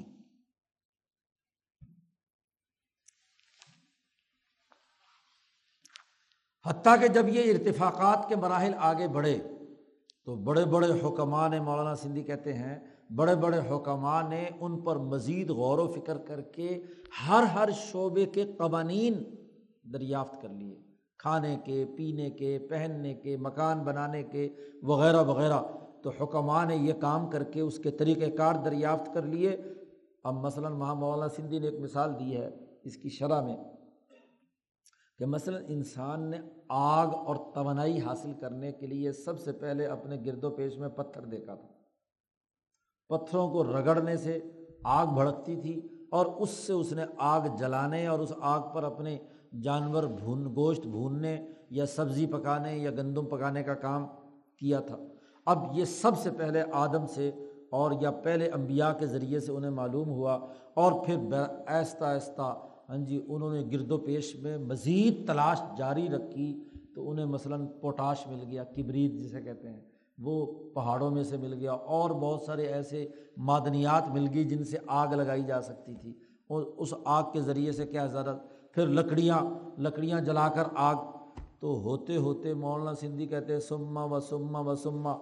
آج حرارت حاصل کرنے اور توانائی حاصل کرنے کے لیے مثلاً بجلی دریافت ہو گئی۔ ہاں جی اٹھارہ سو اسی کے اندر ایک امریکی نے کیا ہے بجلی دریافت کر لی۔ تو اب اس طریقے سے یہ مختلف مراحل سے گزرتا ہوا ہے۔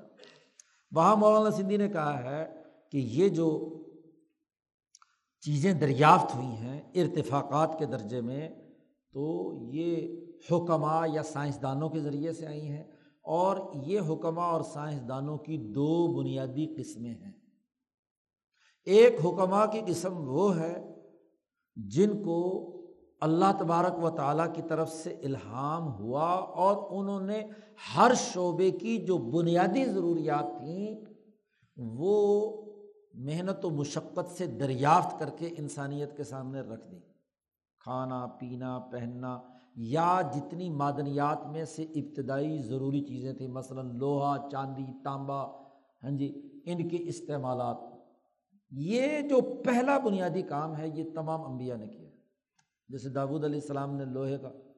ہاں جی وہ ذوالقرنین کے زمانے میں کیا ہے چاندی اور تانبے کا ہاں جی دریافت، ہاں جی جتنی دھاتیں دریافت ہوئی ہیں بنیادی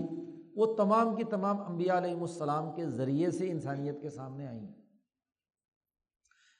ایک قسم دوسری ہے کہ ان بنیادی چیزوں کو مزید آگے ریفائن کرنے اور اگلے درجے میں ان کو زیادہ بہتر سے بہتر، خوب سے خوب بنانے کا کام، اس کے لیے ضروری نہیں ہے کہ وہ حکماء انبیاء بھی ہوں۔ اور یہ چونکہ معاملہ قیامت تک چلنا ہے، دھاتوں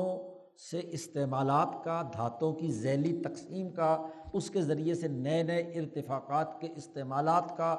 یہ قیامت تک کے حکماء، ہاں جی دنیا میں انسانوں کے لیے اللہ نے ایک راستہ رکھا ہے تو اس کے ذریعے سے یہ ایجادات ہوتی رہیں گی۔ بنیادی ضروریات کی جو ہاں جی ایجادات تھیں وہ انبیاء کے ذریعے سے انسانیت کے سامنے آئیں۔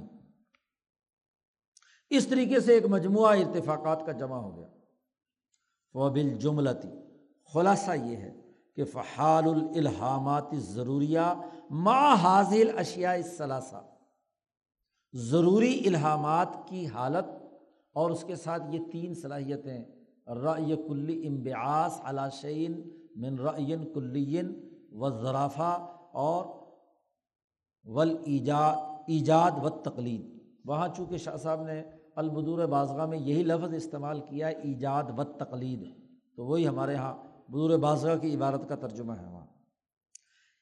یہ تمام الہامات اور یہ جو ضروری ارتفاقات اور یہ تینوں چیزیں رأی کلی، ظرافت اور ایجاد و تقلید، یہ انسانیت کے لیے ایسے ہو گئی جیسے اس کا سانس، کمثل النفس، ایک نفس ہے اور ایک نفس، نفس کہتے ہیں فا کے زبر کے ساتھ سانس کا چلنا، تو جیسے سانس چل رہا ہو تو بندہ موجود ہوتا ہے اور اگر نہ چل رہا ہو تو کیا ہے فوت ہو جاتا ہے۔ یہ ارتفاقات گویا کہ انسان کی جان بن گئے،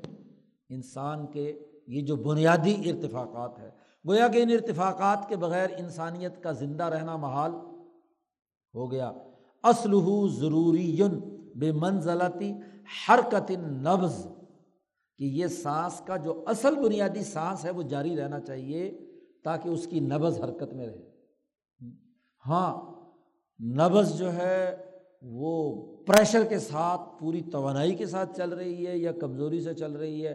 یہ کیس ٹو کیس انسانوں کے درمیان فرق ہو سکتا ہے۔ وقد انضم معه الاختیار فی صغر انفاس و کبرہا، کہ یہ سانس ان کی نبض ہاں جی مشرف ہے یا کیا ہے، معتدل متوسط ہے یا منخفض ہے، ہاں جی نبضیں بنیادی طور پر تین ہوتی ہیں، یہ حکیم لوگ یہاں رکھتے ہیں نا ہاتھ، یہ رگوں پہ تو چار انگلیاں رکھتے ہیں ہاں جی، جو تو جو سٹروک دل خون کو پھینکتا ہے نا تو سٹروک مارتا ہے آپ کے خون کو گردش پیدا کرنے کے لیے، جتنا دل کا سٹروک مضبوط ہوگا، چوٹ مضبوط ہوگی، اتنے ہی اس رگ کے اوپر اس کی جو حرکت ہے وہ بڑی لمبی ہوگی۔ تو جب یہ تین انگلیاں اس نبض کے اوپر رکھتے ہیں، اس رگ کے اوپر رکھتے ہیں، تو اگر پہلی انگلی بھی، دوسرا پوروا بھی، تیسرا بھی، چوتھا بھی، چاروں پر کو وہ سٹروک سنائی دے، محسوس ہو، تو اس کو کہتے ہیں نبض مشرف، یعنی اونچے درجے کی اعلیٰ نبض کہلاتی ہے۔ اور اگر دو یا تین پر آ کر وہ سٹروک فارغ ہو جائے تو اس کو کہتے ہیں متوسط، اور ایک یا دو پر ہو جائے تو اس کو کہتے ہیں بالکل ٹھنڈی منخفض۔ کوئی حکیم ہوگا یہاں بیٹھا ہوا؟ ہے ہی نہیں کوئی حکیم۔ تو بہرحال یہ نبض دریافت کرنے کا، تو یہ صغر اور کبر یہ ہے کہ وہ نبض مشرف ہے، نبض متوسط ہے یا نبض منخفض ہے، اور اسی کی آگے تقسیم کر کے پھر چھ سات نبضیں ہاں جی انہوں نے دریافت کی ہیں۔ اس سے پتہ چلتا ہے، تو اس سے قلب کی حالت اور قب اپنا خون کی نوعیت اس نبض سے معلوم ہو جاتی ہے کہ اس میں پاور کتنی ہے، اس میں توانائی کتنی ہے، اس کے اندر گاڑھا پن کتنا ہے۔ خون گاڑھا ہو تو تب بھی کیا ہے، خون کی گردش کے اوپر فرق پڑے گا، دل کو زیادہ زور لگانا پڑے گا، اور جتنا کمزور اور جتنا وہ رقیق ہو یعنی پتلا ہوگا، اتنا ہی تیزی کے ساتھ کیا ہے وہ آگے بڑھے گا۔ خیر، یہ تو حکیمانہ باتیں ہیں، یہ بھی ایک ارتفاق ہے جی، ڈاکٹروں کا، حکیموں کا ارتفاق ہے جی۔ جیسے یہ ڈاکٹر لوگ جو ہے نا وہ جو کان میں لگا کر ٹوٹی سی اس سے دیکھتے ہیں، کیا کہتے ہیں اس کو،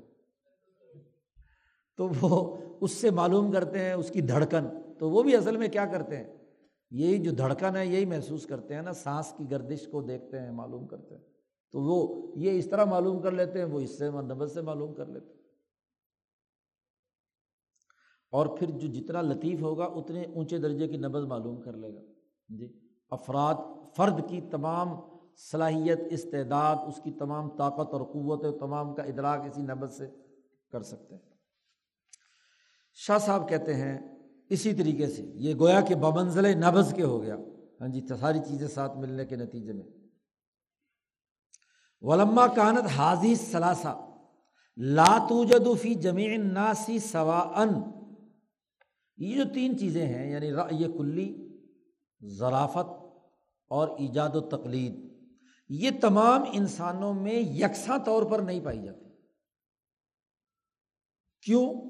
لاختلاف امزجۃ الناس وعقولہم، انسانوں کا مزاج، طبیعی مزاج، اور انسانوں کی عقلیں جو دراصل سبب بنتی ہیں ان تینوں کے استعمالات کا، ان میں چونکہ فرق پایا جاتا ہے، تو مزاجوں کے فرق سے اور عقلوں کے فرق سے ان تینوں اصولوں کے اندر کیا ہوگا، فرق ہوگا۔ عقل اعلیٰ ترین درجے کی ہے، مزاج بہت ہی عمدہ ہے، یعنی بہیمیت اور ملکیت عالیہ ہے، ان کے درمیان اعتدال ہے، تو اسی درجے کی عقل بھی کیا ہوگی۔ جتنا مزاج کمزور ہوگا، چڑچڑا ہوگا، بیمار ہوگا، کمزور ہوگا، خوراکیں کم کھائی ہیں، اتنے ہی اس کے اندر عقل بھی کیا ہوگی، کم ہوگی، ظرافت بھی اتنی ہی کم ہوگی، ایجاد و تقلید کے معاملے میں بھی اتنا ہی وہ کمزور ہوگا، وغیرہ وغیرہ۔ وہ عقلیں جو تقاضا کرتی ہیں رأی کلی کا، حب ظرافت کا، یہ ارتفاقات کے استنباط اور ان کی اتباع کرنے کا، تو اس کے اس یہ ایک درجے کی نہیں ہے۔ وَلِاخْتِلَافِهِمْ فِي التَّفَرُّغِ لِلنَّظَرِ، اور یہ اس اختلاف کی وجہ سے بھی یہ بھی وجہ بھی اختلاف بنتی ہے کہ کون کتنا فارغ ہے ان تینوں کاموں کے لیے۔ ایک آدمی ہاں جی رأی کلی کے کاموں کے لیے فارغ زیادہ ہے، ظرافت اور حب جمال کو زیادہ وقت دیتا ہے ہاں جی، ایجاد و تقلید کے پہلوؤں پر زیادہ غور و فکر کرتا ہے تو ظاہر ہے کہ اس کا درجہ اور طرح کا ہوگا، اور ایک آدمی اپنی مصروفیت اور شدت اور باقی کاموں کی نوعیت کی وجہ سے وہ اپنی عقل کا رأی کلی کے حوالے سے استعمال کرنے کا اسے ٹائم نہیں ملتا، ہاں جی، وہ اپنی گھمن گھیریوں میں لگا رہتا ہے، ہاں جی، یا وہ کیا نام ہے، اس کی ضرورت جو ہے ظرافت کے حوالے سے اس کا حب جمال کو پورا کرنے کا ٹائم اس کے پاس نہیں ہے، وغیرہ وغیرہ۔ تو انسان کی فراغت کے اختلاف کی وجہ سے کہ کس کو ان تینوں امور پر نظر اور غور و فکر کرنے کی فراغت کس درجے کی ہے، تو یہ تینوں چیزیں تمام انسانوں میں برابر نہیں ہوتی، کمی بیش ہو جاتی ہے۔ وَنَحْوِ ذَلِكَ مِنَ الْأَسْبَابِ، اور بھی اس کے بہت سے اسباب ہو سکتے ہیں۔ تو کَانَ لِلْاِرْتِفَاقَاتِ حَدَّانِ، اب چونکہ اگر ہم انسانیت کا جائزہ لیں تو انسانوں میں اس طرح کے ہاں جی اختلافات ان تینوں دائروں میں پائے جاتے ہیں۔ تو اب ہم ارتفاقات کی جب درجہ بندی کریں گے تو اس درجہ بندی کرنے کے تناظر میں اس پورے معاملے کے دو بنیادی حد وجود میں آئیں گے، دو دائرے، کیونکہ اب یہاں سے شاہ صاحب نے یہ تو ارتفاقات کے پیدا کرنے کا عمل ہو گیا، اب ان ارتفاقات کے مجموعے کی درجہ بندی کر رہے ہیں۔ اب شاہ صاحب اس درجہ بندی کے مسئلے کو سمجھا رہے ہیں کہ جب یہ تینوں تمام میں یکساں نہیں ہیں تو پھر اس کے کچھ درجات ہیں، اور ان درجات کے حوالے سے جو بنیادی تقسیم بنتی ہے، سب سے پہلے مرحلے میں ہاں جی وہ ارتفاقات کی دو حد یا دو دائرے۔ الاول، پہلا دائرہ تو وہ ہے کہ هو الذی لا یمکن ان ينفک عنہ اہل الاجتماعات القاصرہ، ارتفاقات کا وہ درجہ کہ چھوٹی سے چھوٹی اجتماعیت وہ بھی ان ارتفاقات کے دائرے سے الگ نہیں ہے، وہاں بھی یہ ارتفاقات پائے جاتے ہیں، جیسے کہ اہل البدو، جیسے دیہاتوں میں، دور دراز کے دیہاتوں میں رہنے والے لوگ، یا سکان شواہق الجبال، پہاڑوں کی چوٹیوں پر زندگی بسر کرنے والے انسان، کہ ان ینشا فیہا،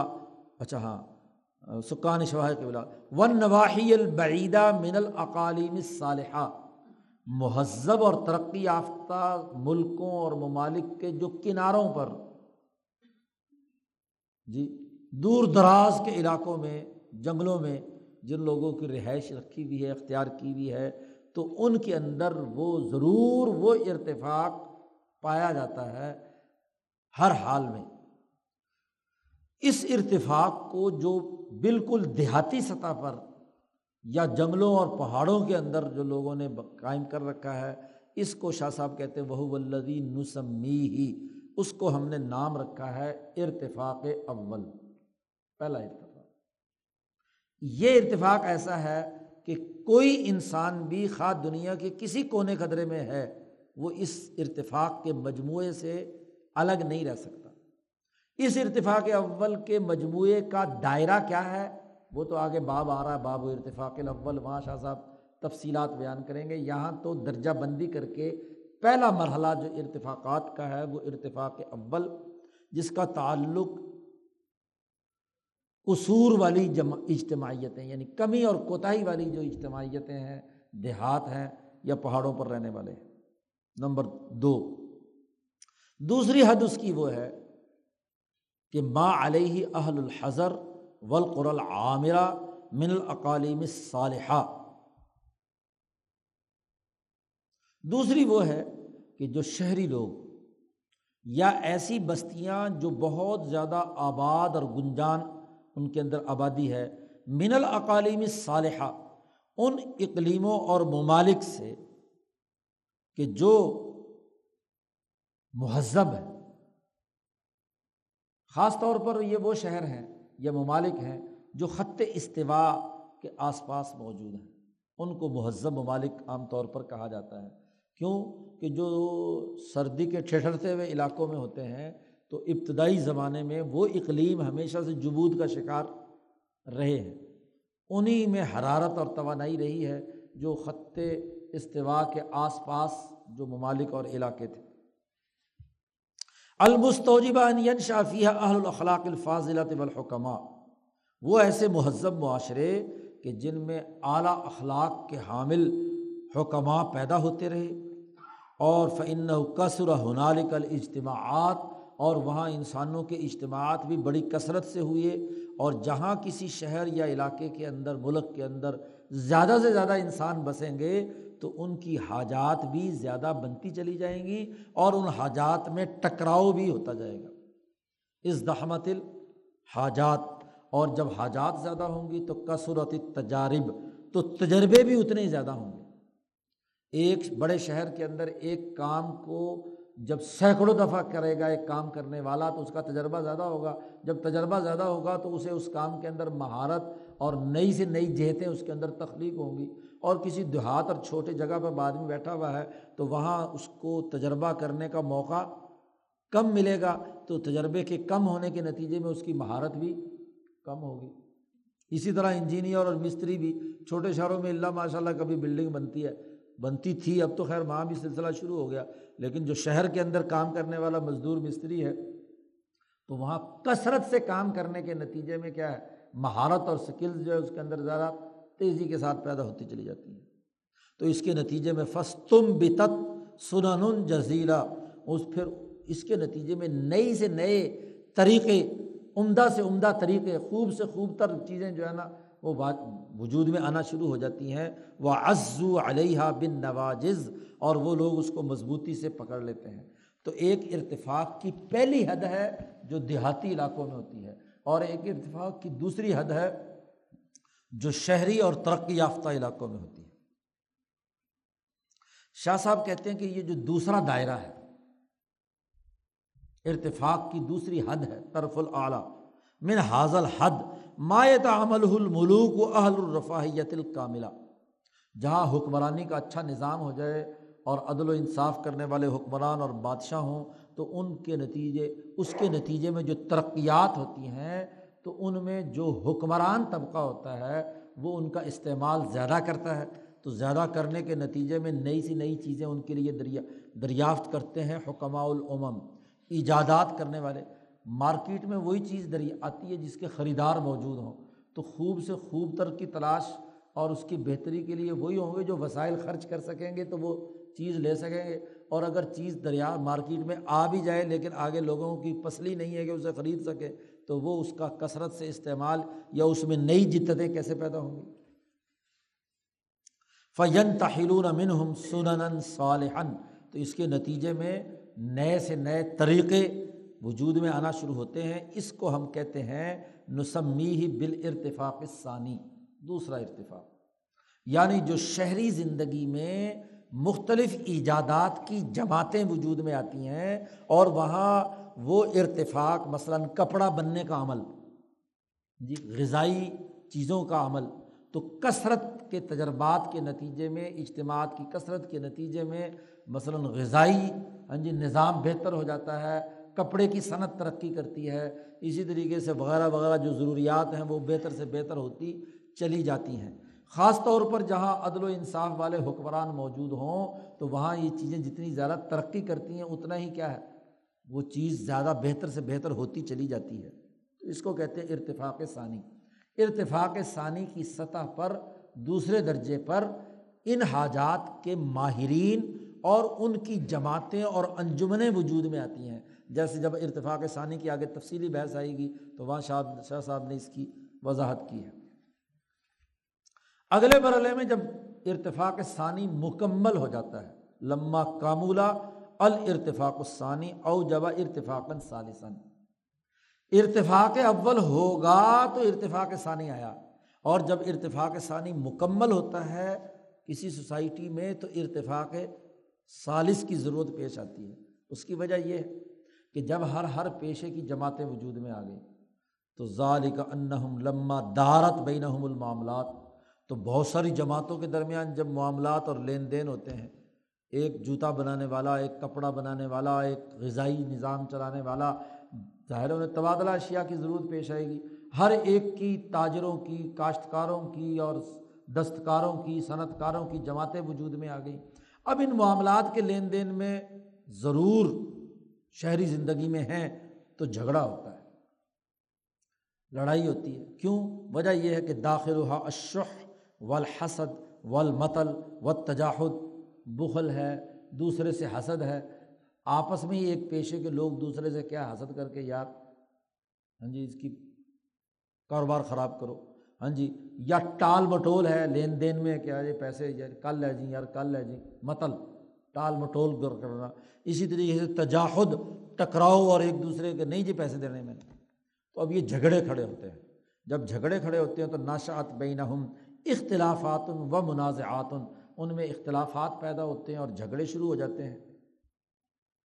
ایک تو یہ معاملہ ہوتا ہے کہ جو صحیح پیشہ ور لوگ بھی ہیں ان کی جو انجمنیں اور پارٹیاں ہیں ان کے درمیان اختلافات اور جھگڑے پیدا ہونے کا امکان بلکہ ہوتے ہیں، ایک یہ،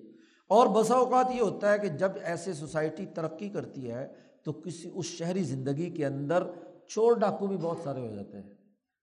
نشأ فیہم، ایسے لوگ پیدا ہو جاتے ہیں جن پر پست قسم کی خواہشات اور شہوتیں غالب آ جاتی ہیں اور وہ قتل اور لوٹ مار کا ارتکاب شروع کرتے ہیں۔ ہاں جی، صحیح پیشے سے کمانے کے بجائے انہوں نے کہا جی چلو دکان کا تالا توڑو اور چیز اڑا لو،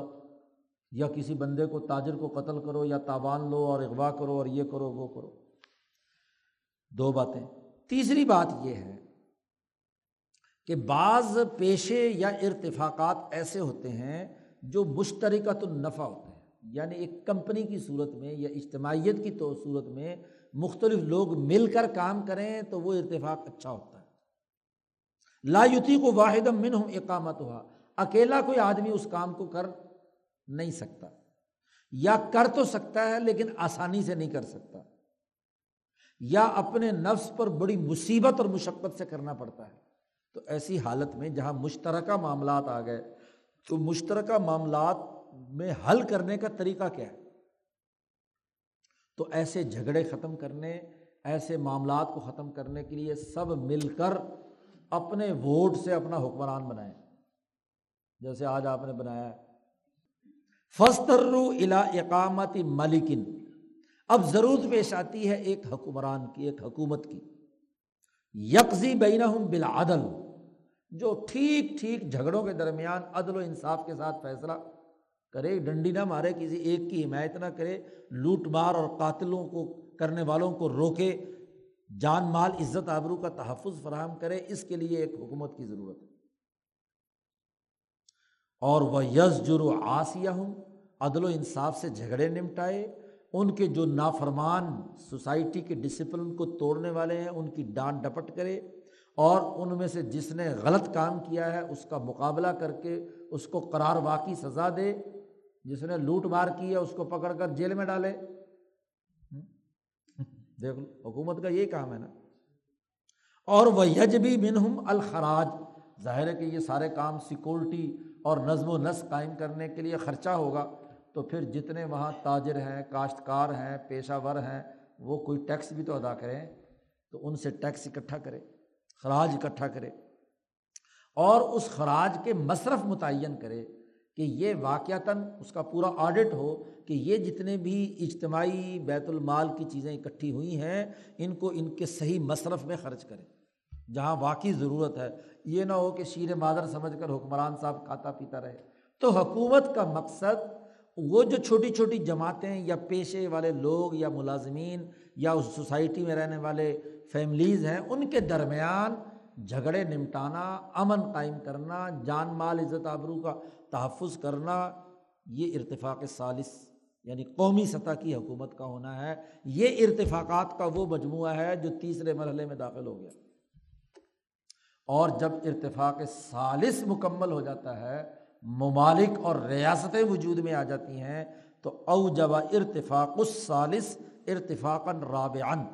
تو تیسرا ارتفاق اب چوتھے ارتفاق کا تقاضا کرتا ہے۔ کیوں کہ جب قومی ریاستیں بہت ساری وجود میں آ گئیں، جب ہر حکمران اپنی جگہ پر اپنی ریاست کا سربراہ بن گیا، تو اور جوبیہ الیہ الاموال، اور اس ریاست کے مال اکٹھے ہو کر اس کے پاس آنے شروع ہو گئے، اور وانضم الیہ الابطال، اور ان کے ساتھ فوجی اور عسکری قوت ملتی چلی گئی، تو ہر ملک کی ایک عسکری طاقت وجود میں آ گئی، ایک معاشی طاقت وجود میں آ گئی، تو پھر اب ریاستوں کے درمیان بخل، حسد، کینہ جیسے جماعتوں کے درمیان ہونا تھا، ایسے ہی اگلے مرحلے میں ملکوں اور قوموں کے جو سربراہان اور بادشاہان اور حکمران ہوتے ہیں یا ریاستوں کے مفادات ٹکراتے ہیں تو ان میں بخل پیدا ہوا، حرص پیدا ہوا، حقد پیدا ہوا۔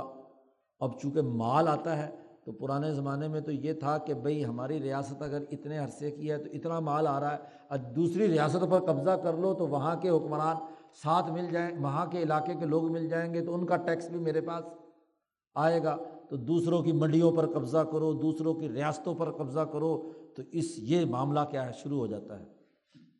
تو تشاجروا فیما بینہم، وہ حکمران اور ممالک ریاستیں ایک دوسرے سے جھگڑتی ہیں، ان کے درمیان قتل و غارت گری کا سلسلہ شروع ہوتا ہے۔ تو اب ان ریاستوں میں عدل و انصاف قائم کرنے کے لیے ایک بین الاقوامی خلافت کے نظام کی ضرورت ہے۔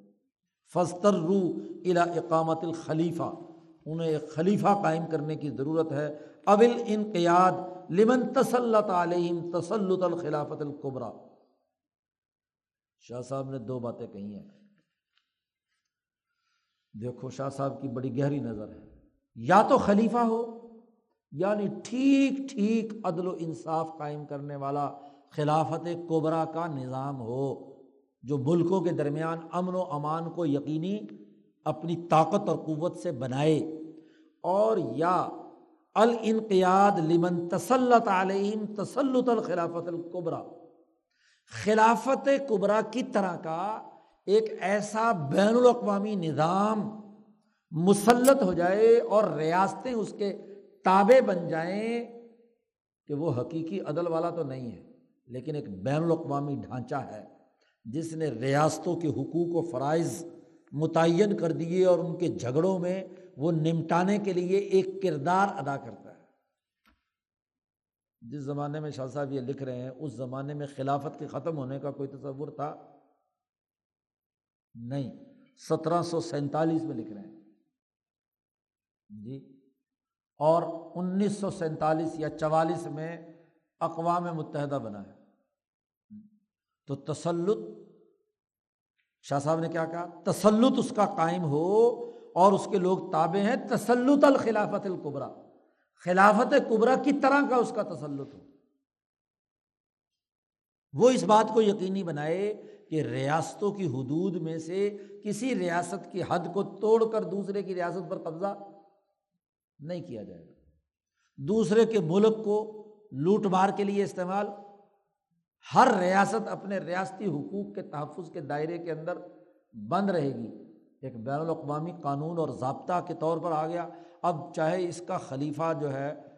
امریکہ ہو یا روس ہو، جسے بھی آپ سمجھیں، کچھ لوگوں نے اس کو بنایا خلیفہ اور اس کو اس کو خلیفہ بنایا، تو وہ خلیفے اگرچہ مسلمان نہ ہوں، خلافت کبریٰ نہ ہو، لیکن کا خلافت الکبریٰ کا تسلط تو ہے نا، ہر پھڈے کے اندر یہ پہنچ جاتے ہیں اور ہر جگہ پر کیا ہے۔ اب خلیفہ سے کیا مراد ہے؟ شاہ صاحب نے اس خلیفہ سے مراد بھی بتلا دیا، اعنی بالخلیفتی، خلیفہ سے میری مراد یہ ہے نمازیں پڑھتا ہو، حج کرتا ہو، قرآن کا حافظ ہو، وہ خلیفہ ہے۔ شاہ صاحب نے خلیفہ سے کی تعریف کی ہے، کیا کہتے ہیں؟ خلیفہ وہ ہے من یحصل لہ من الشوکتی ما یرا معہ کل ممتنع، جس کو اتنی شان و شوکت اور رعب حاصل ہو کہ دنیا کی کوئی ریاست اس سے مقابلہ کرنے اور مزاحمت کرنے کا ارادہ بھی ظاہر نہ کر سکے، اتنی شان و شوکت اس کو حاصل ہو، ما یرا معہ کل ممتنع، اس جیسی شان و شوکت گویا کہ باقی ریاستوں یا باقی ممالک کے لیے گویا کہ ایسے ہو جیسے ہو ہی نہیں سکتی۔ او یسلبہ رجل آخر ملکہ، اور ایسی شان و شوکت کہ کوئی دوسرا انسان اس کی اس طاقت کو چیلنج کر کے چھین نہ سکے، اتنا اس کا رعب اور دبدبہ، یا اس کو اتنے لوگ کثرت سے مانتے ہوں، اتنے ممالک مانتے ہوں کہ اس کا تسلط اس کو ختم کر کے اس کی جگہ پر نیا آدمی بننا بننا ممکن نہ ہو۔ ہاں اللہم، سوائے ایک شکل کے، کہ جب اس کے مقابلے میں بہت بڑی اجتماعیتیں کھڑی کی جائیں، اجتماعات کثیرہ، بہت زیادہ کثرت سے مال خرچ کیا جائے، اور لا يتمكن منها الا واحد في القرون المتطاولہ، اور پھر بھی وہ اس کے اوپر ایک لمبے زمانے تک وہ اکیلا آدمی طاقت اور قوت، یا اکیلی ایک ملک کی ریاست طاقت اور قوت پیدا کرے، اور پھر کہیں جا کر لڑنے کے بعد وہ کہیں اگر حاصل کر سکے تو بین الاقوامی انقلاب لا سکے۔ ایسی طاقتور فرد جو ہے وہ کیا ہے؟ خلیفہ ہے، جس کے پاس فوجی عسکری قوت، مالی قوت، سیاسی طاقت، جس کے پاس غالب ہے، وہ اس زمانے کا خلیفہ ہے۔ یہ جو مسلمانوں کی خلافت تھی، خلافت راشدہ اور اس کے بعد قائم ہوئی، اس کی طاقت اور قوت کا یہی معاملہ تھا کہ اس کے مقابلے پر دنیا کا کوئی ملک نہیں ٹھہر سکا تھا۔ اب قیصر بھی شکست کھا گیا، مقابلہ نہیں کر سکا، اتنی بڑی طاقت فوجی اور عسکری اور سیاسی قوت تھی۔ کسریٰ اتنا بڑا حکمران تھا، تو جب دنیا کے دو بڑے طاقتور ترین سپر پاور کے لوگ وہ شکست کھا گئے تو بیچاری چھوٹی چھوٹی ریاستیں اس کے مقابلے میں کیا حیثیت رکھتی تھیں؟ تو اس لیے جب ان دو کی شکست ہوئی تو سارے ممالک جھولی میں گرنا شروع ہو گئے جی، کیونکہ اس کے مقابلے میں اتنی بڑی طاقت پیدا نہیں کی جا سکتی تھی۔ اور جب تک خلافت کی یہ شان و شوکت اور رعب برقرار رہا، اس وقت تک تو وہ خلیفہ تھا، اور اگر بیچارہ خلیفہ عثمانی مصطفیٰ کمال اتاترک کے زمانے میں ناکارہ ہو گیا کہ اس کی حکمرانی ترکی کے اندر ہی نہیں چلتی، تو ایسی خلافت کا صرف ماڈل رکھنا تھا وہاں، یا ایسے خلیفہ کو وہاں سجا کر رکھنا تھا جو لندن سے ہدایات لے کر کام کر رہا تھا، تو وہ تو خلیفہ خلیفہ تھا ہی نہیں، کیونکہ اس کی شوکت ہی نہیں رہی۔ جب شوکت نہیں رہی تو اس کو اٹھا کر اگر باہر پھینک دیا تو خلافت ختم کی ہے، یا خلافت کی حقیقت جو مٹ چکی تھی اسے تسلیم کر لیا گیا، اور ان ریاستی حدود تک برقرار رہا۔ اب ذرا اس خلافت کی صورت میں دیکھو کہ جس کو یہ آج کل مسلمان اور مولوی خاص طور پر خلیفہ بنانے کے چکر میں ہے، تو یہ بردگان کے پاس اتنی شان و شوکت ہے، اتنی فوجی عسکری طاقت اور قوت ہے کہ وہ اس کی اس طاقت کا کوئی ملک مقابلہ نہ کر سکتا ہو۔ تو خلیفہ صرف زبان کے لفظ سے خلیفہ بنا دینے سے خلیفہ نہیں بن جاتا،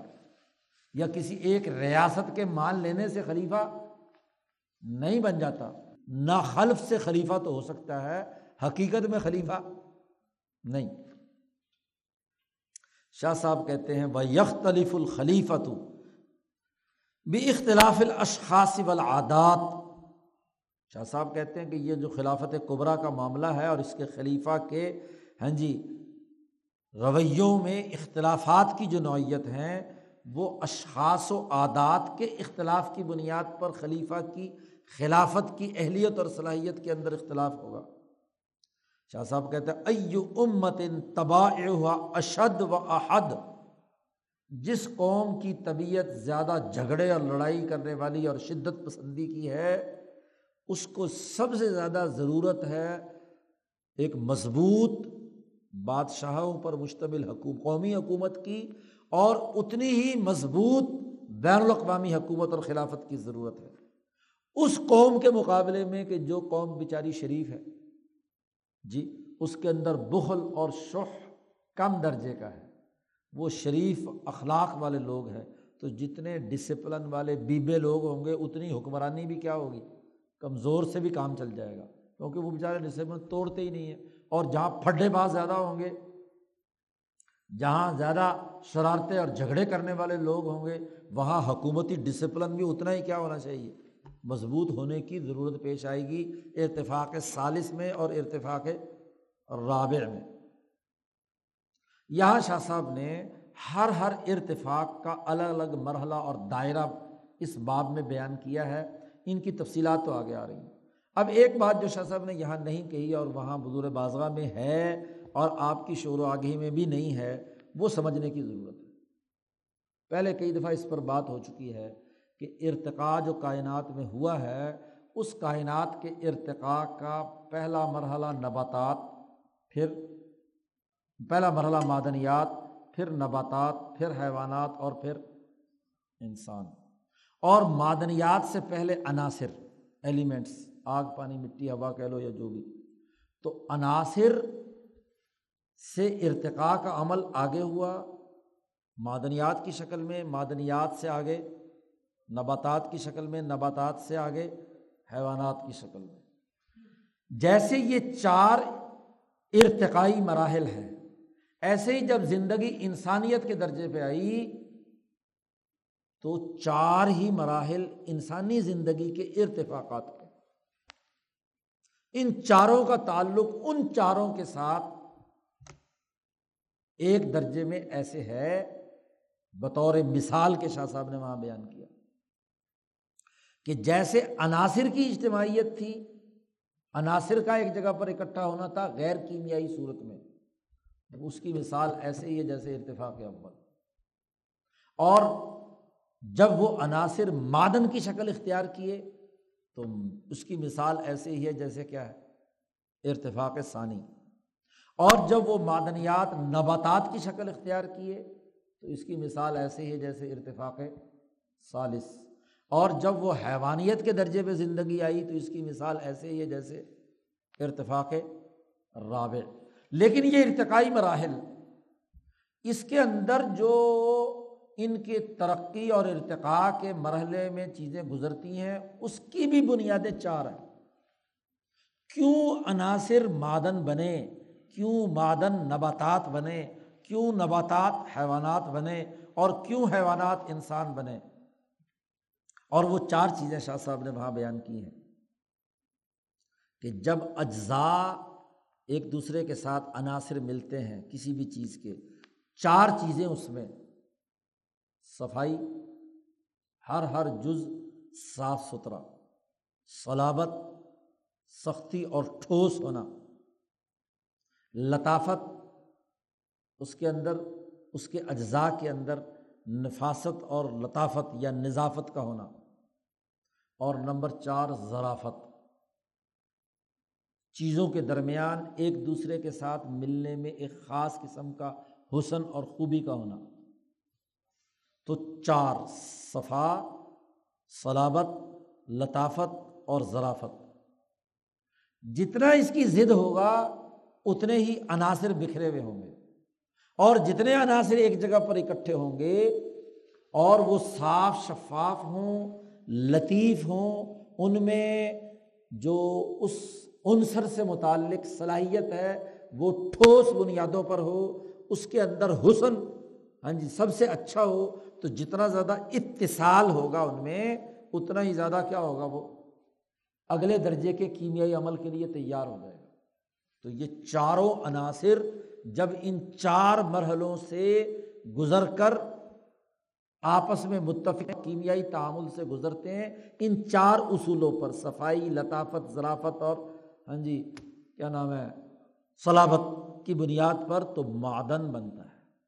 پھر معدنیات کے درمیان، بہت سارے معدنیات کے درمیان ان چاروں اصولوں سے کیمیائی تعامل ہوا تو نباتات بنے۔ نباتات مختلف نباتات کے اندر مختلف نباتات کے اندر آپس میں کیمیائی تعامل انہی چار اصولوں پر ہوا تو حیوانات بنے، اور جب حیوانیت کی سطح پہ زندگی آئی اور انسان بنا تو جسم کا انسان بننے تک کے عمل کے اندر بھی یہ چار چیزیں کار فرما تھی۔ جیسے یہ ارتقاء چاروں چیزوں کا ان چار اصولوں پر ہے، ایسے ہی ارتفاق اول سے ثانی، ثالث اور رابع میں بھی یہی چاروں چیزیں کار فرما ہے۔ ارتفاق اول میں جس درجے کی صفائی، لطافت، ظرافت اور صلابت ہے،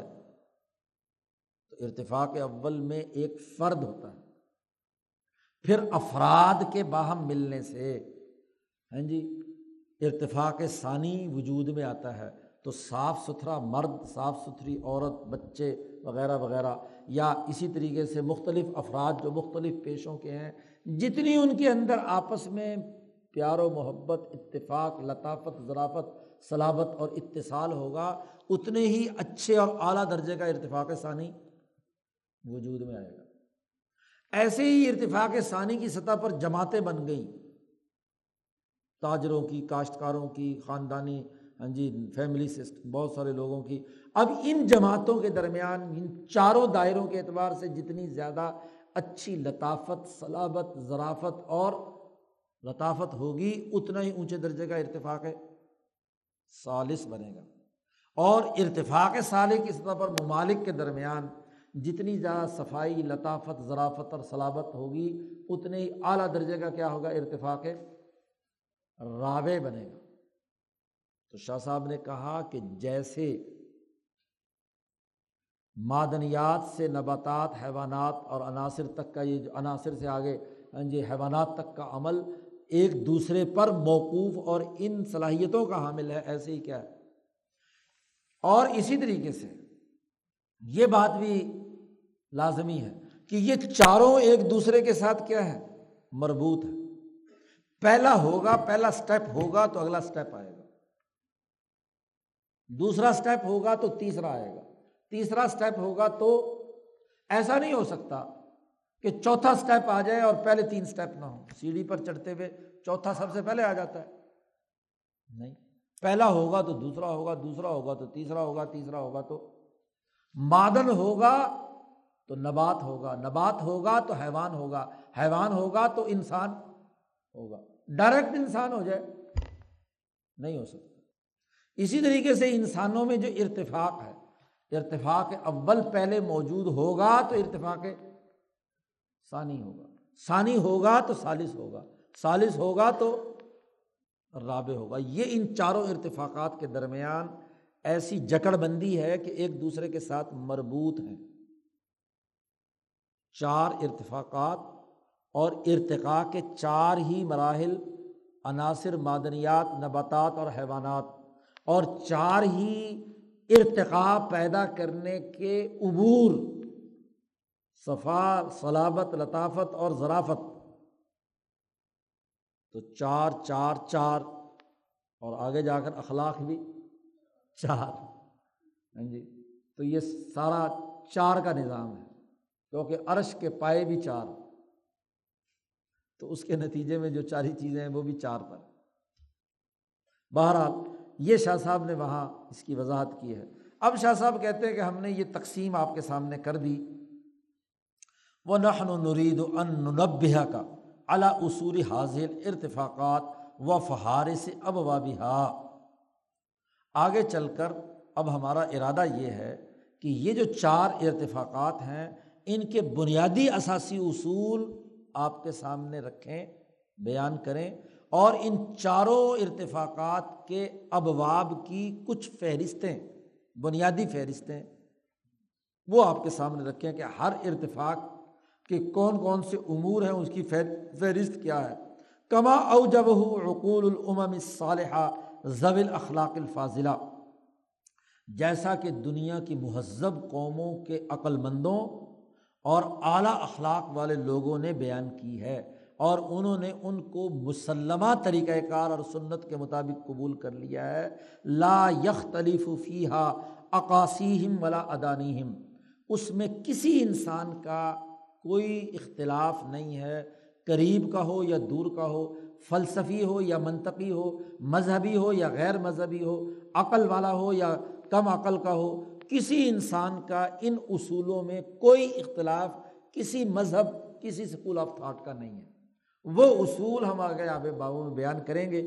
تفصیلات شاہ صاحب کہتے ہیں چونکہ ہمارے اس موضوع کتاب کے دائرے سے باہر ہے, ہم نے شروع میں کہہ دیا ہے کہ یہ قسم الاول جو ہے یہ اصولی باتوں پر تک محدود ہے. تفصیلات تو ان ارتفاقات کی بے شمار ہیں, جتنا مرضی پورا عمرانیات اسی بنیاد پر قائم ہے. تو شاہ صاحب کہتے ہیں اب ذرا فاستمع لما یتلا علیک, اب ذرا اپنے کان میری طرف لگا لو جو میں آگے بیان کرنے چلا ہوں. یتلا علیک, تم پر جن باتوں کو جن اصولوں کو میں بیان کرنے چلا ہوں اس فاستمع, کانوں کو متوجہ کر کے اچھی طرح سن لو, کان کھول کر سن لو.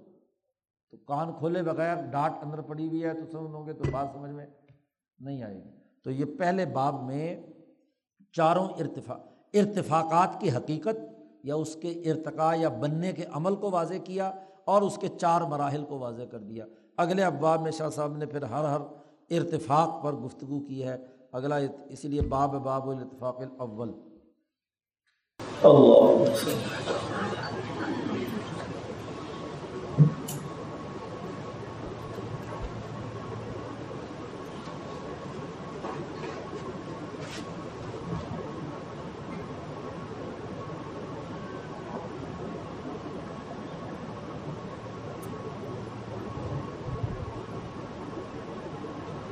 But right.